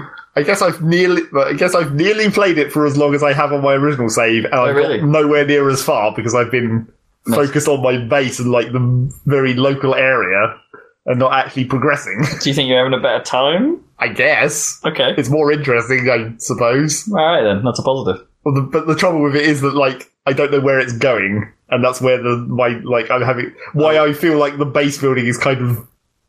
like, it doesn't seem like it's going somewhere, except it should be. Oh, so you reckon your enthusiasm's dropping because you're not sure you see the point, or what's the end game? Or... Well, I don't know. I don't know if it's just that because I haven't progressed, I haven't unlocked, like, the ability to see what's coming. Because I feel like when you go through the space station and you look at their, like, technology vendor, all of the space stations I've been to so far sell the same set of things, and then you buy them all, and that's that. And I'm like, okay, so clearly when I go to the more dangerous star systems, different stuff's going to be in that list, right? Okay. Probably. And maybe that will also apply to, like, progressing through the base building aspect, because I've finished I finished all the missions I can do for, like, the overseer and the scientist, and they're like, oh, if you come back later, I'll have more stuff to do, maybe. I'm like, is that, am I, when I jump to one of these harder systems, is that suddenly going to trigger more stuff to happen? Maybe. I don't know. I should probably do that and actually find out. But I've been spending too much time doing all these other things up to this point that don't seem balanced to the progression rate, even at this point. So if there is going to be a big jump, it's going to be a big jump. Sure. Who knows? Yeah. But in general, slightly better. It's better. You still have your suit telling you that shit is running out all the time. Yeah. But that's what the quick menu's for, luckily. Now that they implemented that, you just have a button where you just bring up a menu and you hit a button in there that says recharge, and then you select the thing that needs to recharge, and you select the resource you want to go in there. You don't have to own your actual inventory and have a whole different screen come up. Mm. And you can do it while moving if you're pushing the right buttons, I guess. Oh, nice. So you can just quickly toggle through that quick menu and recharge stuff that way. For some reason, when you said quick menu, a bit in my head was just like, oh, but your suit's constantly telling you to recharge, but that's why you have the quick button. Just leave the game. Yeah. So yeah, generally more nice to play, I suppose. More. Slightly less inconvenient, slightly more content. Well, quite a lot more content. But slightly less inconvenient is the more important thing. Yeah, okay. So good on them for keeping up with it, really, and not abandoning it. Wonder how many more sales what their trickle rate is. Like, is this paying off for them? The fact that after this patch, the Steam reviews have suddenly gone back up to mixed. They've actually benefited in terms of percentages. Interesting. That might encourage more people to buy it, maybe. Well done then. Yeah. And that's the overall reviews. I bet probably the recent reviews might even be positive. Oh, yeah, if that's the effect it's had, yeah. Interesting. Got anything else? No, I think that's probably it. There's, small amounts of Factorio and stuff, but then No Man's Sky took over, I guess. Oh, and I played more Fallout Shelter, Sure. Just once a day, check in. Just how's that going? It's going all right. I completely relaid out the entire base, basically demolished everything and rebuilt it, because it has this stupid thing where monsters like mole rats and rad roaches and rad scorpions and stuff that can invade your base, they come into rooms that are touching dirt. But I realised... So isn't every room touching dirt? Well, they're underground. If they're surrounded, I suppose. You'd think so, but then what I realised was that the width of the building space is specifically designed to have a certain number of rooms, and essentially it leaves exactly 2/3 of a room width, which is basically an elevator on each side. Is one elevator is a third of a room width, so it exactly leaves 2/3 to have space for elevators. And at the start of the game, it creates an elevator that basically goes down the middle of the map. But I realised that because the elevators don't count as rooms, if I build the elevators on the exact sides. Edge of the map, it protects the inside of the room inside rooms from being attacked. Oh, right. Nice. So you just build elevators around everything. So you have to build elevators along the edges. You have to demolish the elevator they give you, right? Yeah, but you have to demolish practically everything you've built up to that point to rearrange everything so you can have the elevators only on the edges of the map. Well, couldn't you just put more elevators in the middle? Yeah, but then you're wasting your space, because you'd have to demolish the original. It's awkward because you can't have things that are disconnected, of course, because it still needs to path. So you have to, delete things in a certain order and rebuild parts to create temporary bridges and stuff. Nice. But I did eventually do it, and it was this is going to work real good, because then I can just have, at the bottom of the map, the one room that is exposed to dirt, I can put people in there who have guns. Right, the one choke point for all of the baddies. I was that will work real good, but, Break the game, obviously. It doesn't actually matter that much, because there's also the attacks that come in through the front door, which I was already preparing for by specifically the same thing, basically. Rooms there with people with guns. Mm. Basically, you want populated rooms, because there's a lot of rooms that don't have people in a lot of the time. So it's just you don't want to have those exposed, because then the enemies will just wander around and steal your resources, because that's what enemies do, I guess. But yeah, and then I also did a very Vault Tech kind of thing, I guess, and trained child soldiers. Because Vault Tech does good shit. Because I realised that, you know, because of the stat system in Fallout, the special stats, endurance affects how much health points you get when you level up. So I was like, so what I'll do is I'll breed children who start at level 1, immediately put them into endurance training until they reach maximum endurance, and then they'll be as strong as possible. Nice. So you're really exercising these babies. Yep. This is like Pokemon breeding, basically, for children. And it works pretty goddamn well. It took a long time, though, of course, because firstly, leveling them up to maximum on any stat is just like, that's a couple of, or 2 or 3 days, I guess.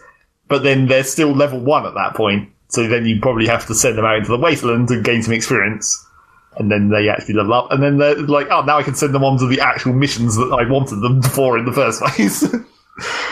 But once they get there, they're pretty decent. I mean, really, the health is only... I mean, it is only health. The stats don't affect, like, combat. Well, kind of. Agility affects how fast you fire. Mm. Perception affects how fast the cursor moves on the criticals, and luck affects how often criticals happen. So... those are the ones that you also want to train up. But I did that, so I was like, I'm building the ultimate fighting force. But then really all it comes down to is what weapons they have. So then you're still sending people out into the wasteland to scavenge for weapons, and then eventually building a factory to build your own weapons. But then you need junk that you also get from the wasteland, so you're still sending people out all the time. Coming in and out. It does have a kind of dumb... another classic balance problem of you send people out into the wasteland to get stuff, and you give them like med kits so they can survive longer, and obviously the type of weapon they have allows them to go further as well, because otherwise they can't kill things. But you can just basically just let them die, because if you don't tell them to come back, they keep going until they run out of med kits, and then they run out of health, and then they die. And you can resurrect them for money. Like, not even the premium currency, just like regular money. And the cost of that is so insignificant, it basically doesn't matter. So you might as well not even bother to pay attention. Just send them out until they die, and then just be like, oh, resurrect, and now come back. Because it's such an insignificant cost. Weird. And I've still never had someone come back from their inventory being full. Like I said that one time, last time. It's like, that's never happened. They seem to have a ridiculous amount of space. So yeah, that you know, still continuing. I think I'm reaching sort of the end game. I'm reaching the last 2 or 3 room unlocks, which are like the advanced versions of the basic production room. So once I replace those, I'll be making so much resources, it'll be pretty easy to continue doing what I've been doing, I guess. Nothing left to do. Yeah. Just finish the quest, I suppose. Is there a finite number?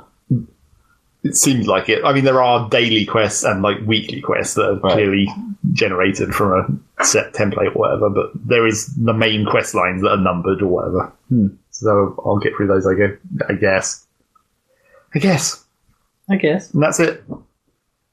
Rob, what have you been playing? Because I know one of the things you've been playing. Oh, I've been playing all kinds of stuff. I don't know. Having an interesting week.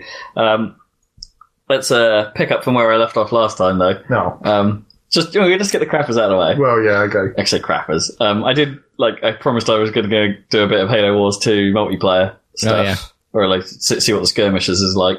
The skirmishes... as in with AI, right? Yeah. I didn't actually go online. I didn't want to get it destroyed. I experimented a little bit with that, and it seems fine. Like, there's a certain extra manicness to it, I think. Like, it feels like there's more I have to keep on top of, interestingly. Like, despite the fact that I said, like, they'd streamlined it a little bit, like, for the campaign and stuff like that. As soon as I got into multiplayer, it feels things felt a lot more manic. I had a tendency to launch attacks quicker than I would, while I'd focus on economy, as I always do, and try and get my production up and running. It's like they'd launch a quick attack on me and be like, oh, bugger, I'm underprepared for this, how do I deal with it? Let's spend some of my money to call in leader powers to deal with it. That's how. Call in stuff from the sky. But it just seems like there's such a focus on, like, getting loads and loads of little bases up and running real fast. Get your money churn out as quickly as you can, and then the game is won and lost basically on that. But it does mean there's a lot of things can happen I mean, in a good way, I suppose that means things can happen in more places on the map, and that does mean you're always going to be stretched thin somewhere. Your attention, right? Because you've got so many outposts. Yeah, but so it means like if the enemy's launching an attack, and it's like it tends to be somewhere where you're not, and it's like, oh crap, it's going to take a while for me to move my army over there because I haven't planned this very well. It's like, what do I do? Okay, I could send my air forces in first because they'll get there quick.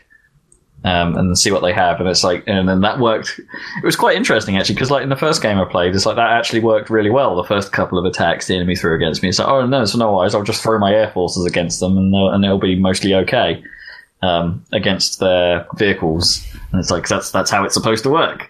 But then they wised up to it real fast, and then it's like so the next attack they launched, they had smeg tons of anti-air. Nice. And it's like, oh goddamn, now I'm boned. And that did not go so well for me, but I have ended up winning. I'm only playing against normal difficulty stuff, but it seems to be posing just like normal level seems to pose just that sort of nice level of challenge where I don't feel like I'm winning easily, but I haven't lost a game. So I haven't lost a game yet, but it does feel like it's like I'm on the edge. There are moments where I've been on the edge. Like I played the capture point mode, and the only reason I won that is the enemy actually had the upper hand. They were produced, their economy was better, they were producing better units, and I was getting wiped out most conflicts. However, they didn't seem that smart at actually capturing the points. So I got a very early run where I basically ran one guy and captured all the points real fast at the start of the map, and they left them alone for ages. So I had such a huge lead that by the time the enemy had basically got the upper hand and was starting to capture the points back, all I really need to do is to hold on to one of them, and I would eventually win through attrition. So it's like, yeah, it didn't seem too smart in that front, but I don't know, I've had an okay time. I've played as the Covenant now as well, or the Banished as they are here, not the Covenant. And unlike the first Halo Wars, I don't think it's as varied this time round. Like, I don't think the way they play is... You're right. Quite so different from how the game first played. Like, you know, there's there's basically like the classic like arm and core sort of like flip sides to everything from TA, really. There's always an equivalent unit in the other side. There are some differences, but they're not as pronounced as they were in the first game, I don't think. Like, I don't know, the your artillery is flying with the Covenant, and you have to set it down in order for it to become artillery. Whereas the Kodiak is a land vehicle, and the UNSC is like everything's like sort of subtle like that. And there are some differences, like suicide grunts. You can buy suicide grunts and just charge them into stuff. Sweet, which can be pretty effective. What, with like use them as like grenades type thing. Yeah, well, it's a little different. They've got like big glowy backpacks, so it's like I guess the implication is that they have more of an effect on vehicles. Right. Okay. So they're like advanced suicide grunts, I guess.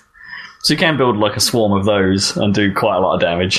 But, you know, you're always going to lose that fight because that's what those units are always going to lose. That's the point of them. So I don't know. It's been fine, but weirdly I think it's just like less of a draw than the multiplayer from the first one for me, just because it doesn't feel quite so varied. It doesn't feel quite so... And also like I'm hitting my normal problem with RTSs where it's like this this manic feel. It's just a bit too much for me to keep hold of and for me to manage the systems to actually do what I think you're supposed to be doing. Yeah. Like, oh, I need to select these units to tackle this thing. I need to pull these specific units out or push these ones in. Like, the systems are all there to do it, but I'm just not good at managing that stuff. Just kind of constantly not on top of anything. Yeah. Yeah.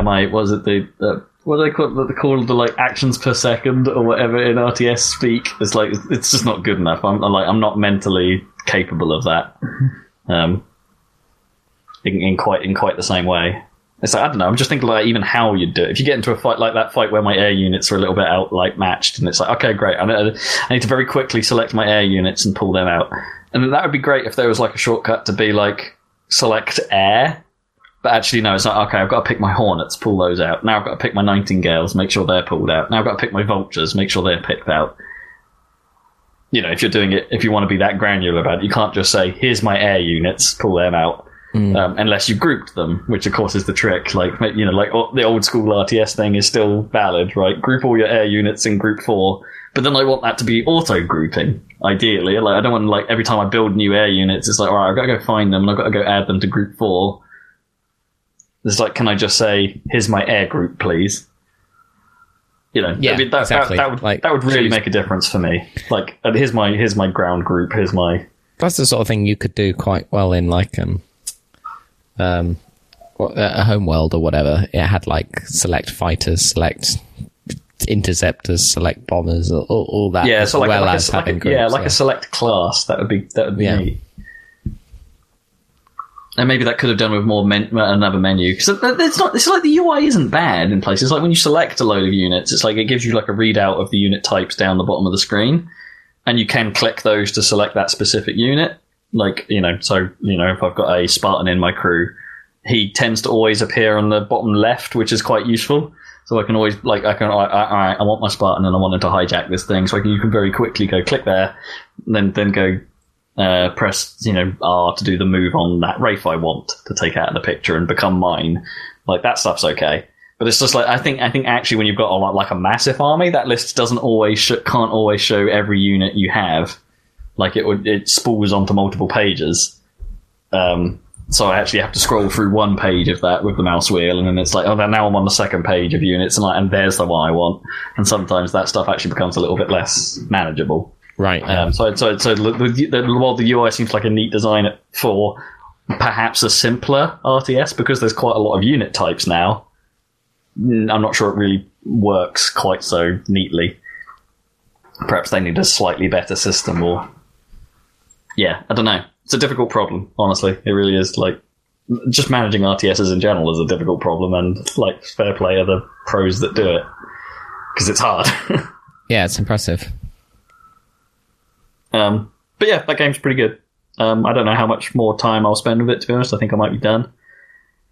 The potential for achievements is a lot, for me getting achievements anyway, is a lot lower because there's more of a focus on multiplayer in it there, so less of a draw there for me. Sonic Mania Plus came out. The Encore DLC for owners who already have Sonic Mania, anyway. I couldn't help but notice that thing's actually had a bit of a retail push because they put out like a disc version of it now. Yeah. £25 might be a little steep for the disc version, I don't know, but it's not too bad. But I've seen it like prominently displayed at like Tesco's. They'll be like, hey, Sonic Mania Plus is our game of the month or something, and just there. And it's like, oh, all right, pretty decent retail push. So it's both good and bad, this thing. Like, the good, it's only £4, like, to upgrade it. Like, it's basically a no-brainer. Just do it. But it's not... I don't think there's quite as much there as I would have liked, honestly. I think it's a little light on the added stuff. It's like the...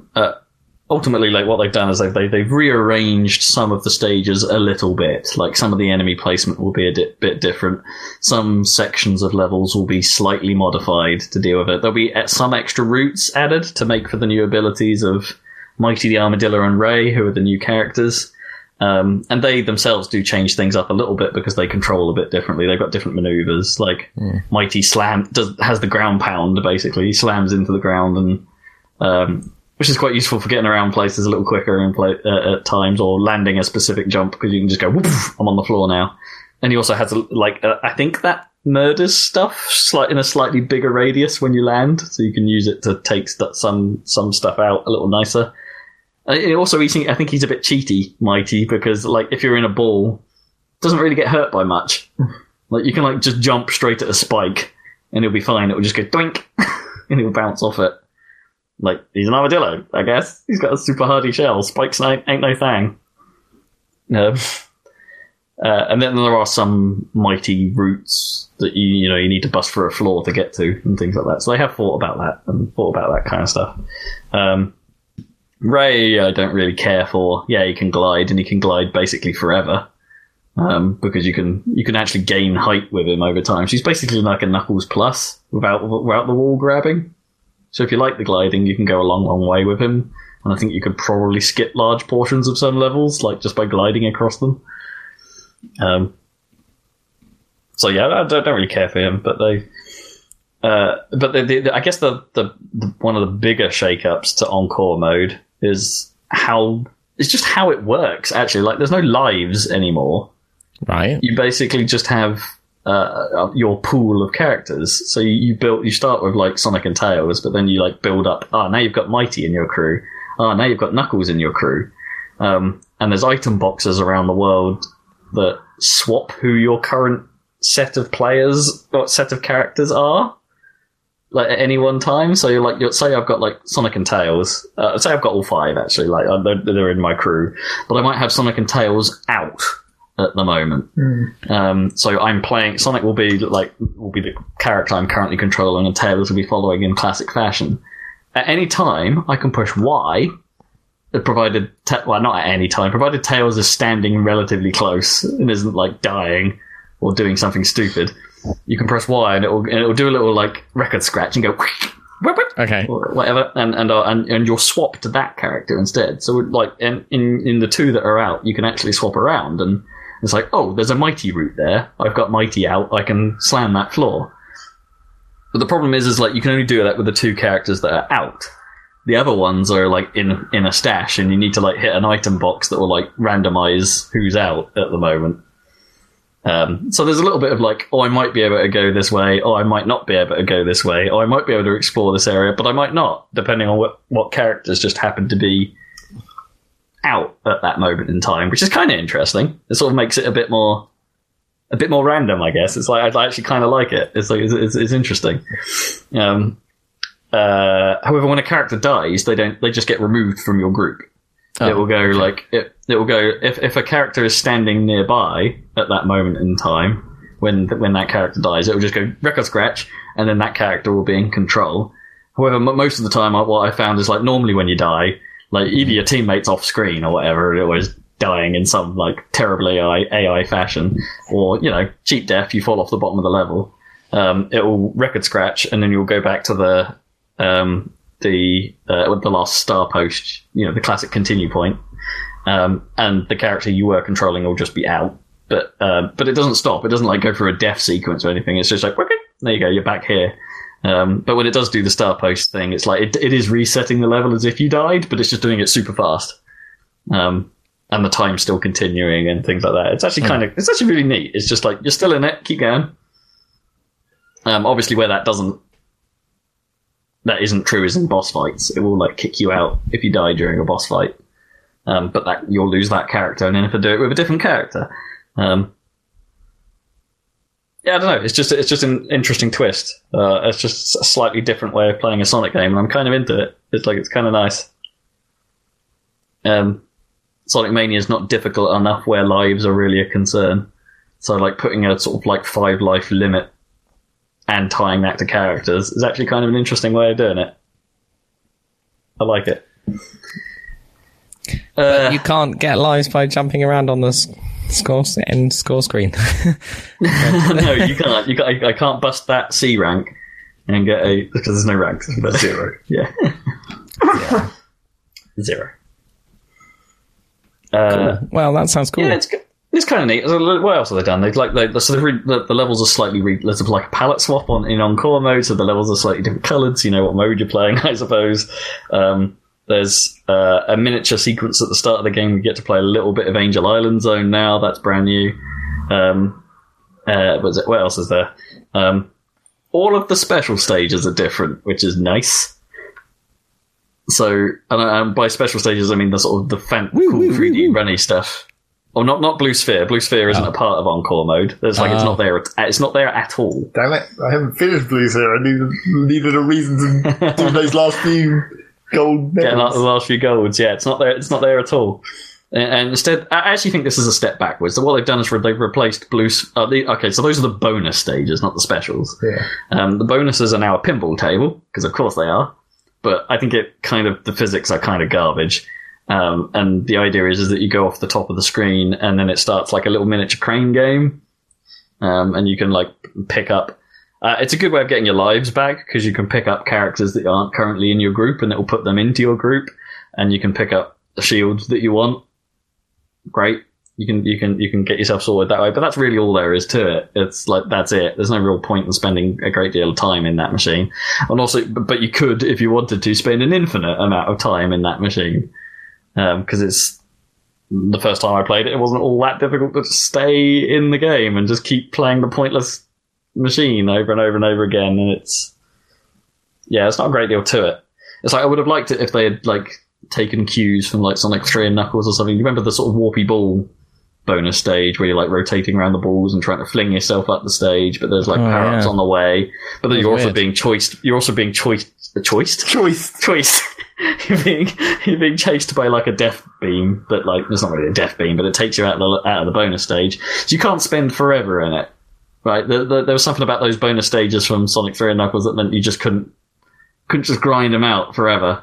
Well, I don't think that one was infinite anyway, was it? You got to the top and then... Yeah, you got to the top and it was over. Yeah. But like, and you're always being chased by the thing. And same with the was it the ball machine, the gacha ball machine? Like that would always fall when you ran out of like springs, so you couldn't just spend an infinite amount of time in them.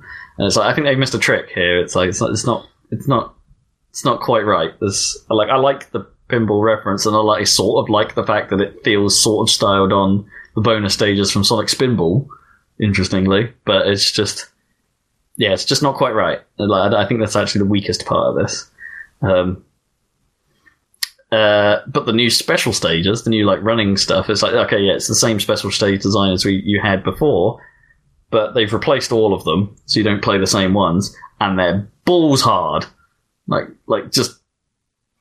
Oh, they're really difficult. Like, yeah, so I'm nearly at the end of the playthrough, and I've been getting quite a few of the big rings. Oh, which are in different positions sometimes as well. That's been moved around as well.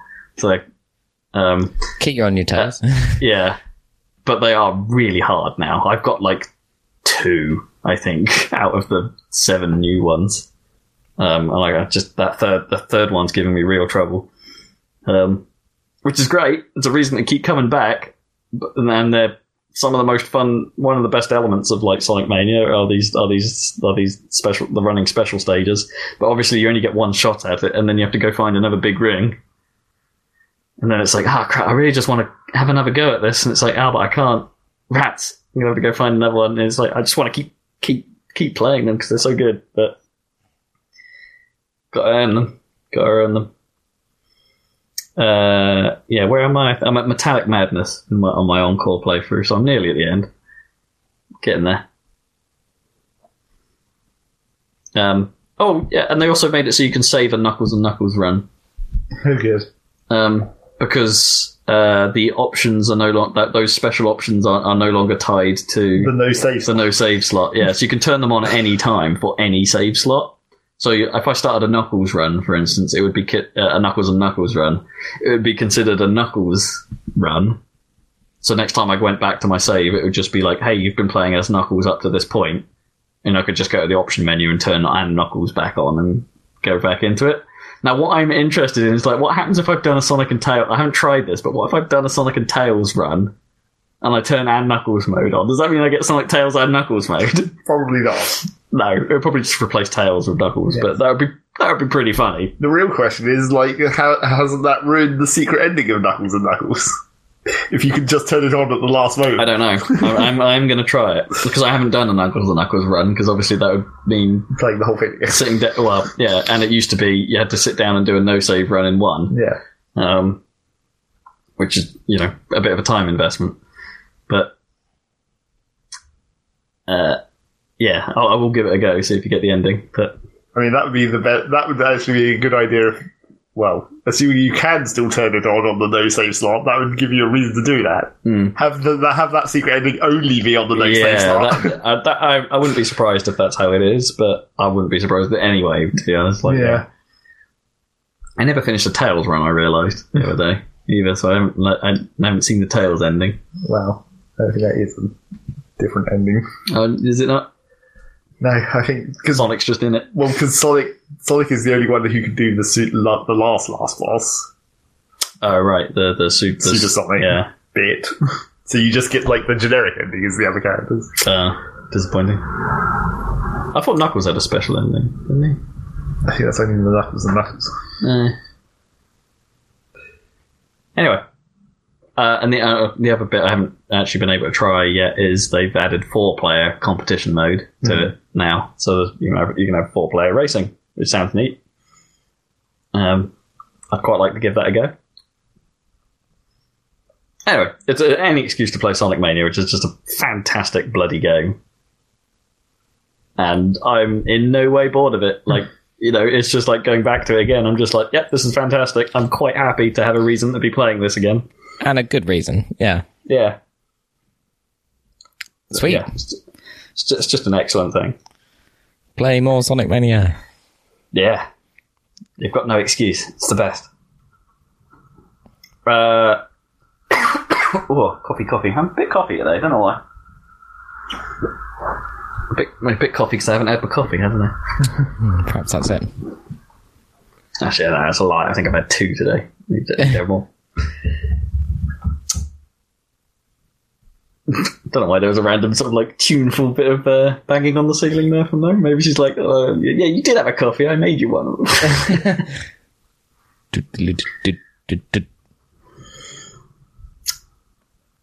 All right. Games. Let's talk about the main. Let's talk about the main event. Let's do this. Yoku's Island Express. I have no idea what that is. Oh, you're in for a treat, my friend. Probably not. Well, no, this is from this description anyway. Well, no, this is the game that was clearly made for people like me. Like, honestly, this is like about as targeted as it gets. Well, without just being an actual pinball game. or being a Sonic game, right? Well, except Sonic Mania, of course, the last game you're talking about, which was basically targeted at you. It's basically exactly targeted at me, yeah. So, Yoku's Island Express is a pinball platformer with Metroidvania elements. Yeah, let it sink in. Let it sink in. And you're a dung beetle. Hells yeah. Okay, sounds intriguing. It's fantastic. Is it? Yeah, it's really good. It's really, really good. Yeah, you're basically a dung beetle that turns up on a pinball planet. Not a planet. It's kind of a sort of just like a tropical island kind of thing, sort of. And you're immediately given the job of being the island's postmaster by a disgruntled pterodactyl. And you're then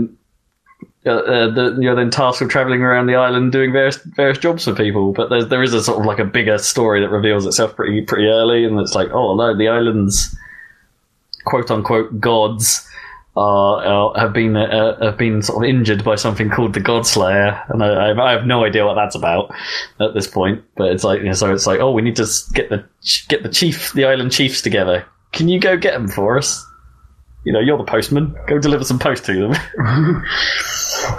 them. So that's the main premise of the game. But the island's basically like, yeah, set up like you can move left and right, and that's about it. As in beetle form, the way you jump is like, oh, because there's flippers everywhere, and you use the triggers on the controller to flip them, and then you have to do various things in these little miniature tables in order to get what you need in order to progress and stuff like that. So it's all little miniature pinball challenges here and there, and it's just a joy to play. It's like it's got a like semi cartoony but semi like claymation-y sort of look to it as well, sort of. And like, it's like somewhere in the middle. It's not really claymation. It's like sort of 3D-ified drawings basically. Like it's sort of. Yeah. It's got a good look to it. Like I'd put it somewhere as like a not as fancy Ori, I guess. Right. And it's got like, you know, the tropical music is real nice and like is well made and things like that. It's as several sources have pointed out, an incredible late title card moment. Always good. Yeah, you're like half an hour into the game and then a thing happens and then it's like, yeah, like title card, and you're like, oh, okay, that's excellent.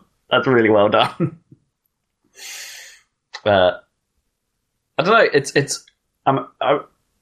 For a game I'm so big on, I'm having a hard time actually sort of putting together the words of like how else to praise it. Really, it's like it's such a sort of unique thing.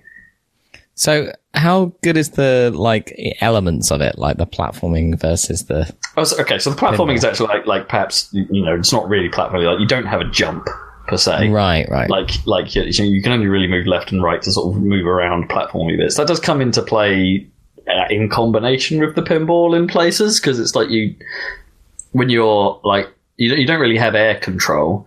But when you're like on a surface, like in the middle of a ramp or something like that, you can impart a certain amount of momentum. So you can use that actually on the flippers, for instance, to like move left and like position yourself on the flipper a little bit to you know line up your shot a bit better, which is actually really cool because it's like, oh, I need to make this shot, but I'm trundling down. Oh, of course I'm trundling. I have a bit of control, so I can I can line this up even better and make sure I get the shot. So that stuff's pretty neat. And you do get abilities along the way that do involve some amount of more traditional stuff. Like, I don't think it's any real spoiler to say that you get the ability to swim at one point, so you can go diving and find more things and find more routes. It's made pretty obvious at the start of the game that that's going to be a thing, so no spoilers there. Although I've only really got the ability fairly late in, but. Because of its nature, you probably could get that a lot earlier than I did. The way it's structured is like you can choose your path. You don't have to go to the chief it recommends first. You can go other ways. I ended up doing one of the longer routes first, which was actually probably a good idea because it gives you a fairly decent climbing ability where a little pet of yours, you end up getting a little pet that sort of flies out of you and to attach to certain plants, and then you can swing around those plants and fling yourself places. And I suppose that's where like a little bit platformy, I suppose, because it's suddenly turned into a bit of tiny sort of thing. You know, you're just spinning around the thing and you've got to release at the right time and go the right direction and then chain it together to do some climbing. And it's so there's that part of it. And I don't know. It's like, yeah, the platformy side is, I guess you could argue, is quite simple, but it does work. It does chain together, you know, it does gel with the pinball exploration pretty well. And, you know, for calmer moments where you need to talk to people, it makes sense to just roll around and go up to someone and be like, what's your deal? And I suppose it's like the next point is like the writing's pretty good. When there isn't a lot of it, but when it needs to talk to you, some of it's pretty great. Like, is it in translation then, or is it? Who made this again? Villa Gorilla, published by Team 17. So I don't know if Villa Gorilla have made anything before this.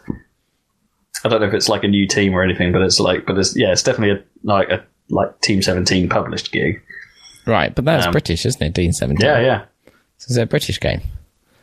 I honestly couldn't tell you. I haven't researched Villa Gorilla yet. I'm just playing it. Yeah, of course. I don't know. It's just a real charming feel-good game. Sounds great. So, what platform was it again? Steam. Steam is the version I'm playing. I don't know if it's available anywhere else. I would be surprised if they didn't put out a Switch version. I think it is on the Switch. Yeah. Oh. I don't know. It's great. I've been playing it with my sink lights as well. So you know, when I'm in the icy area, everything's all blue, and when I'm underground, it's all sort of nice and dim. Nice. There's something about like a secret. Like there are secrets that the game is going on. There's a really creepy moment where like the first time you drain a ball, after a few times you've drained a ball into a thing, which doesn't really. You don't die in this game. You just lose a bit of currency in your wallet whenever you sort of fall down in between the flippers and on certain pinball sections, which is nice. So there's no real sort of like defeat state. But when you go down, there's like a sort of cut to like a shady set of people in a weird looking cage, and then a counter went up above this cage to be like and I've seen it like a couple of times where I've drained to it past a certain threshold, like 30 deaths or whatever, and then this counter's gone up to 30 and it's cut to this thing to be like, oh, what's going on with this cage? And it's like, oh, I bet that's like a secret for like if you don't die at all or something. There's like this shady underground organization. There's someone who doesn't get your deal about why you're pushing around a ball all the time. Because it's not a ball of dung. It's just a ball. I see. you may be a dung beetle, but you're like tethered to this silver ball. It's never really explained. And he's like, what's the deal anyway? What's the reason for this? Mysterious. Zeg, you got any interest in this? Sounds like it might be your kind of thing too. Yeah, maybe. Might be something to play on the Switch almost. Because, you know, I guess, you know, you always want triggers, and the Switch's button triggers may be better than regular triggers. I think I'd agree with you, yeah, because I don't really like playing... I've played, like, pinball games on controller before, and I don't really like the squidgy analog way of playing it. Yeah. Like, and that's the way you're encouraged to play this, so that's the way I am playing this, but I think I would have preferred it on bumpers. Rather than on triggers. I haven't tried to see if I could remap the controllers. I probably could. Yeah, probably. Might. Oh, it's squidgy on PlayStation as well now, isn't it? Actually thinking about it. So if they did a PlayStation, it would be squidgy there as well. Yeah, Switch version would probably be pretty great, in fairness. It's not like there's many buttons. Don't even need the B button. Don't think it's ever used. Although, of course, missing the opportunity to turn the Switch sideways and have an actual pinball table. Yeah. No, it's definitely designed for widescreen.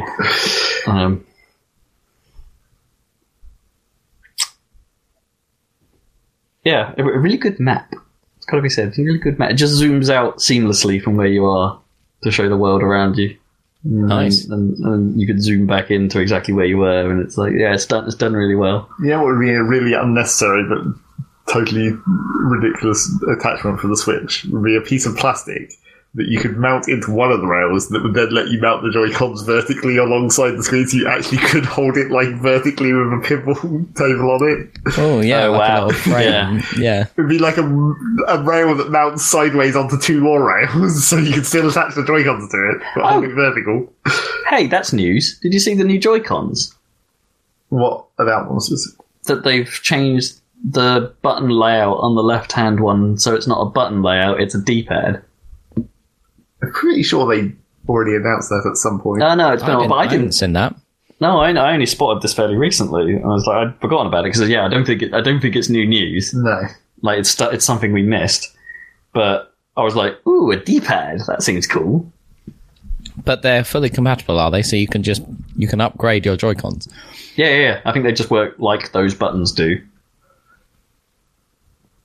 I don't know what that means for the right Joy-Con. Like, does that just always have buttons? Well, probably. Yeah. Or does someone playing with the left-hand Joy-Con have to have a weird sort of button layout? But, like, if they're using it as just like a single Joy-Con, but it's not that unusual because, you know, the Pro Controller has a D-pad. Yeah, absolutely. It's not like it doesn't exist already. They're getting ready for Pokemon or something. I still feel like I kind of almost need a new pair of Joy-Cons because maybe my Joy-Con, my pre-fucked up Joy-Con, maybe that's still awkward. I can't tell. What, you mean the battery drain on the left? Yeah, the battery drain and like the weak signal. I don't notice the weak signal. I mean, it's happened occasionally in Zelda. The weird thing is I keep getting confused because when I'm playing Fallout Shelter, I think that game has a bug where it just scrolls down the screen for no reason. No, right. And that's the right-hand stick, not the left-hand stick, so it's not actually the same thing. I keep getting confused because I'm like, oh, the signal's dropping, it's locking, you know, last input or whatever, but it's not actually... That's the right stick, not the left one. I did have quite a few problems when I had your Switch. Like, even here, just that little bit of distance. Yeah, because you're way further away than I am when I'm using mine. Just that little bit of distance I did have. It was always the left as well. It was definitely always the left that cut out. But all the problem is like, I haven't turned left. Exactly, yeah. But I can't really say I've had a comparison now because I've not really used my... I didn't use my Joy-Con in the controller adapter all that much since I've had my Switch because I've had the Pro Controller. Yeah. And so I've been using that primarily. So I can't say I've got a good comparison for you. I should just steal your Joy-Cons. Well, and I'll just use the program. I do take my Switch about every now and then. You can have my ones, because if they're attached or really close by, it won't matter. True. It could be worth an experiment. Yeah. See if it makes a difference for you. Or at least you'd know, right? Well, I, yeah... I don't think it does actually make that much of a difference. Like, it's, I do.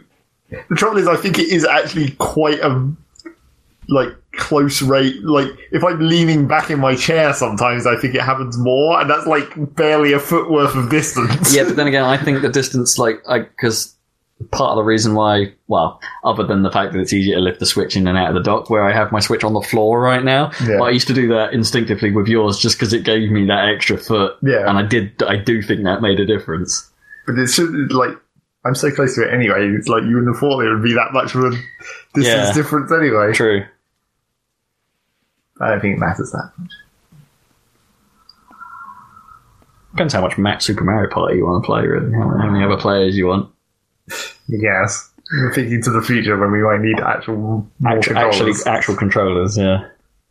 I suppose Dan just comes around, he's got another 2 controllers. It's like, we'll be fine. Yeah, that's true. That big Super Mario Party player that you are. Man. I can't believe that series is still going. I know. It's quite incredible, really. I mean, I guess they must all still sell, even the really bad ones. Well, I think they're like, it's only amazing it's still going because the last ones have been bad. Yeah, like up to 8, it was fine. I don't know. 8 was arguably still okay. Well, that's what I mean. Up to 8, it was fine. I mean, 9 and 10 were the bad ones. I mean, did we play 6 and 7? No, but they were supposedly just the same. Yeah. Well, now, wasn't one of them weird and, like, have mic support or something? Well, they had mic support, but that didn't necessarily make it bad. That just made some of the minigames bad. Yeah. Or dumb, at least. But it was only once they changed the actual formula in 9 and 10, that was where it's like, you fucked it up. Was there a 10? Yeah. Was there really a 10? Yeah. It was the same as... They did the same stupid cart thing. I can't remember. I remember the cart being introduced in 9. I just didn't realise 10 had happened. That's how little I care now. I'm pretty sure. But yeah, that's the only reason why it's amazing that it's still continuing, because they very nearly fucked it up. But they did always need to... Like, the minigames were never the problem in that series. No. The minigames always, they did their job. Yeah. I don't think they've ever really nailed the board game formula in Mario Party. There's always been something a little wrong with it, or it plays too slow in some way. Well, it always plays too slow. Or there's too much sequence, or there's too much, there's no way of just, like, getting on with it. There's always been something not quite right. That ends up being like a massive put-off eventually. Like, you play a couple of rounds and it's like, oh, I don't really want to have to go through all that. Well, that was the big problem that we always had with 8. Yeah. Like, all the goddamn candy takes fucking forever. Oh, God, yeah. Transformation sequences. Yeah, it just everything took far too long. I forgot, the candy sequence. And also, like, the board design of 8 was... They tried to do different things, but a lot of them were too simple. Oh, some of them, but yeah. Some of them were really cool in idea. Like, I actually really quite liked the idea of that Monopoly, the Monopoly one, or the, like, where it's not really, like, about winning the stars because you got their point. It's actually about the sort of business, and managing. Technically, what that was actually about was just like coin score. Yeah, that was based purely on how many coins you got. It kind of, yeah. But like, then you had like the beach level where it was just a straight line. It's like that kind of... I mean, it was a sort of an idea, but it doesn't really make it that interesting. I mean, the Ghost House one had promise as well, because it was randomised. Mm. The board layout was randomised every time the players went into the house or something. Yeah. They tried to do things, but it didn't always work. No. And everything just took too long. Yeah, just speed it up, Ninty. I know it's generally a Ninty problem, but it is one that they've been sort of pushing away from, right? Like, okay, Mario only has the slight problem where when you die, you have to sit through that coin deduction sequence. Yeah, it's like, which is quite short in fairness, and it's not quite as bad as, I don't know, when you died in, like, Sunshine is the one that comes to mind for some reason. We die and it goes, you have to sit through the blah blah blah blah blah blah blah. Too bad. sequence. Or did it only do... No, it did do that every time you die. Like, it had some sort of thing, didn't it? Well, the main thing was it had to kick you back out to the hub. That was the thing that took the most time. Oh, if you ran out of lives, yeah. Well, no, every time you died. Oh, did it? Yeah, because it restarts the star or whatever. Kicks you out. Oh, yeah. You forgot how Mario actually used the word before, honestly. Yeah, you're right, of course, because it would kick... Yeah, absolutely, it would kick you out of the portal, wouldn't it, in 64, and then you'd sit there for a bit going, oh, that was rough. Well, you didn't have to have that whole sequence play, you could just jump straight back in. But... Oh, I thought there was a bit of menu pop-up or something when that happened. Oh, no, maybe not. Yeah. Anyway, they have got I feel like they've got slightly better at that stuff. I don't feel there was too much faff in Mario Kart, for instance. But then I don't think Mario Kart has had that much faff anyway. But every game like that just needs the hold down a button to speed everything up. Yeah, it really like does. There's been a couple of games that have had that, and it's just like, everyone should do this, because it just makes it so much better. I know they're just trying to make it friendly for some players to be like, oh, what if I don't know this part? I want to hear that. Yeah. Then, just shout at people, you know. That can be easily solved. It's a local game. It's not, online or anything like that. I mean, I think sometimes that would be nice from some of the Jackbox stuff as well. It's like, hey, we don't need the instructions here. Just go. Well, they and have some of them do that. Or even, Jackbox-like games. Like, there was... Oh, I can't even remember what it's called now, but there's that bad PlayStation one that I've played a few times. Where it just talks for far too long. It's like, get to the question, get to the interesting part. We don't need to hear you because you're bad. Like, at least in Jackbox, generally the voiceovers are pretty good. But, when you get a bad voiceover, that odd occasion, it's just like, no, shut up, just carry on. The actual game is fine. I just don't need to hear you. Please skip.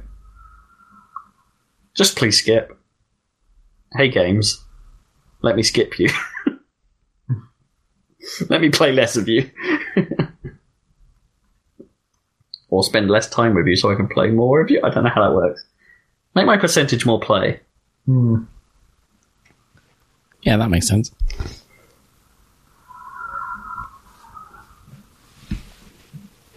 I will say that about Yoku, actually. There's basically never a moment where the game really repositions you. Like, you're never put anywhere. It never, fades out and fades in or goes through. There's no sequences, really, in the game. It's just, you're just going... The sequences are what you do. Mm. Which is quite nice. Oh, no, that's a lie. There's one sequence I can think of. Other than where it cuts away to show you the mysterious people as well. Okay, so two. Two times. That's maybe happened. But it's normally pretty great about that stuff. And even then, it's not when I moved somewhere. It just cut away for a moment. Like, you did the thing. Yeah, Yoku's Island Express. Really, really, really, really good. Check it out on Steam, Yoku's Island Express. Not all that expensive either. It's like 15 quid or something. Oh, sounds like a bargain. Good purchase. Cool. And I'm having one of those moments where I'm sure there was something else I played, but it's probably not relevant. Mm-hmm. Right now. Okay, we can scoop that up for next time. I've kind of been wanting to play Fortnite. I don't know why. It's because you see it constantly everywhere. You can't escape. God, it's a bad part. It's worrying. It's my psyche. Weird how everyone is talking about Fortnite outside of actual gaming people. It's really weird because it's not that accessible. I guess it is, but it's still a kind of a shooter, you know. I don't know. It seems a bit weird that everyone's going on about it constantly. Yeah, it's become a known word, hasn't it? Which doesn't happen all that much in games. No. It's like, are you playing that Minecraft? Oh, I'm doing that Fortnite. And it's like, no, I'm playing Mario. And it's like, who's Mario? It's not quite sure it's that bad. It's getting there, though. It's true. If you said Splatoon, they'd have no idea what you're talking about. It's like, what? Actually, no, I do know a few kids of people I know who know exactly what Splatoon is. Oh, yeah, I'm not saying that. I'm just saying, you see the word Fortnite on, BBC News. Yeah, and it's just, implied that everyone knows what that is now.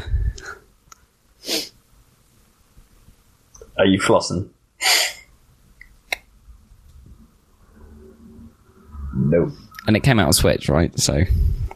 Yeah, which is a fairly big deal. And that whole PlayStation fight, yada yada yada. Yada yada. Yeah. Well, I would, but you'd go back to it on Xbox, or I'd probably try the PC build. Yeah, I think at this point. I mean, I haven't touched the Xbox version since like season 1, or like when it was, or maybe even when it was still considered. Is it still considered early access? That's an interesting one. I don't think so. No, I doubt it now. Yeah, but yeah, I'd probably give the PC one a shot just because I think I might get to grips with some of its building controls a little easier there. I think. If I even play building at all. I don't know. It's kind of an important part of the game. Yeah, but you have much choice. Yeah. Yeah, I don't know. I've been tempted, but then there's other stuff I want to play. Yeah. I should play some Final Fantasy 15. I say that for months. Anyway, I'm done here. Expect some Gungeon videos. Yeah, there'll be some Gungeon videos. Is that right? Coming up. There will be. Cool. At least one. Yeah. 2 eventually. I'm still having my wrist trouble, so I haven't been playing any games. But oh, no. I did get a keyboard to try. I haven't tried it yet, but at work, like a split keyboard, Microsoft. Oh, one. Cool. So I'll see how that works. It seemed quite good when I got it out of the box, but I haven't really tried it. But hopefully that'll help. And I can return to stuff. I might still not look into getting quite. No, so it's still not good enough, really, for controller holding either. Not really. I mean, it's just like I don't want to do anything that could make it worse or whatever. Like when I go to sleep. Does this mean you're watching a lot of TV? Yes, it does, which is weird. Although I'm rewatching that Vietnam War documentary series, which is insanely long, so that's been taken up my time and very depressing. It's very good. I recommend it highly. It's on Netflix, but it's pretty miserable. It's Ken Burns. I'm 2 episodes into Parks and Rec that everyone seems to rave about. Sweet. Well, yeah, it's just like all of those half-hour comedies that everyone raves about. In that, it only gets good after 2 seasons. But yeah, I'm starting to get that feeling. I quite liked the pilot, but boy, episode 2 was bad. Yeah. But yeah, they do say I have been told to stick with it. It gets good, and I'm like, yep. Can you just tell me where the good part is? Do I need to catch up? I mean, maybe... Is there much for story? Not that much. You probably could skip. Maybe just skip ahead. Yeah, we'll see. Yeah, I feel about it. You want to skip to where Rob Lowe and whatever the other guy is get introduced. I think that's the end of the 2nd season. Anyway, there's loads of it, so I don't think you'd worry about missing out on too much. Oh, but then Attack on Titan 3 is, like, airing soon as well, so I might get distracted. Oh, they're fine. Whatever. Come on, man. Attack on Titan. It's so good. So good. Isn't there a game for that? 2 of them, I think. Okay. They're pretty much the same. So, Enter the Gungeon videos. And do check out the Sonic Colors one that we promised. That happened, didn't it? Yeah, did I upload that? Okay, yeah. Yeah, okay. The credit sequence has been viewed. Oh, yeah. I did watch it. It was a fun time. Spungle is massive. That was a good one. Boreal, yes. Yeah, that was the highlight for me. Wicked. Wicked, booyaka. We're so funny. So check that out if you want to. And then there'll be Enter the Gungeon. And that's it for this week, I guess, from the Sidecast. And we'll be back in a couple of weeks. Yarp. Catch you then, listeners. Have fun playing games with your thumbs. It's a catchphrase. Bye. No, it's not. Whoops.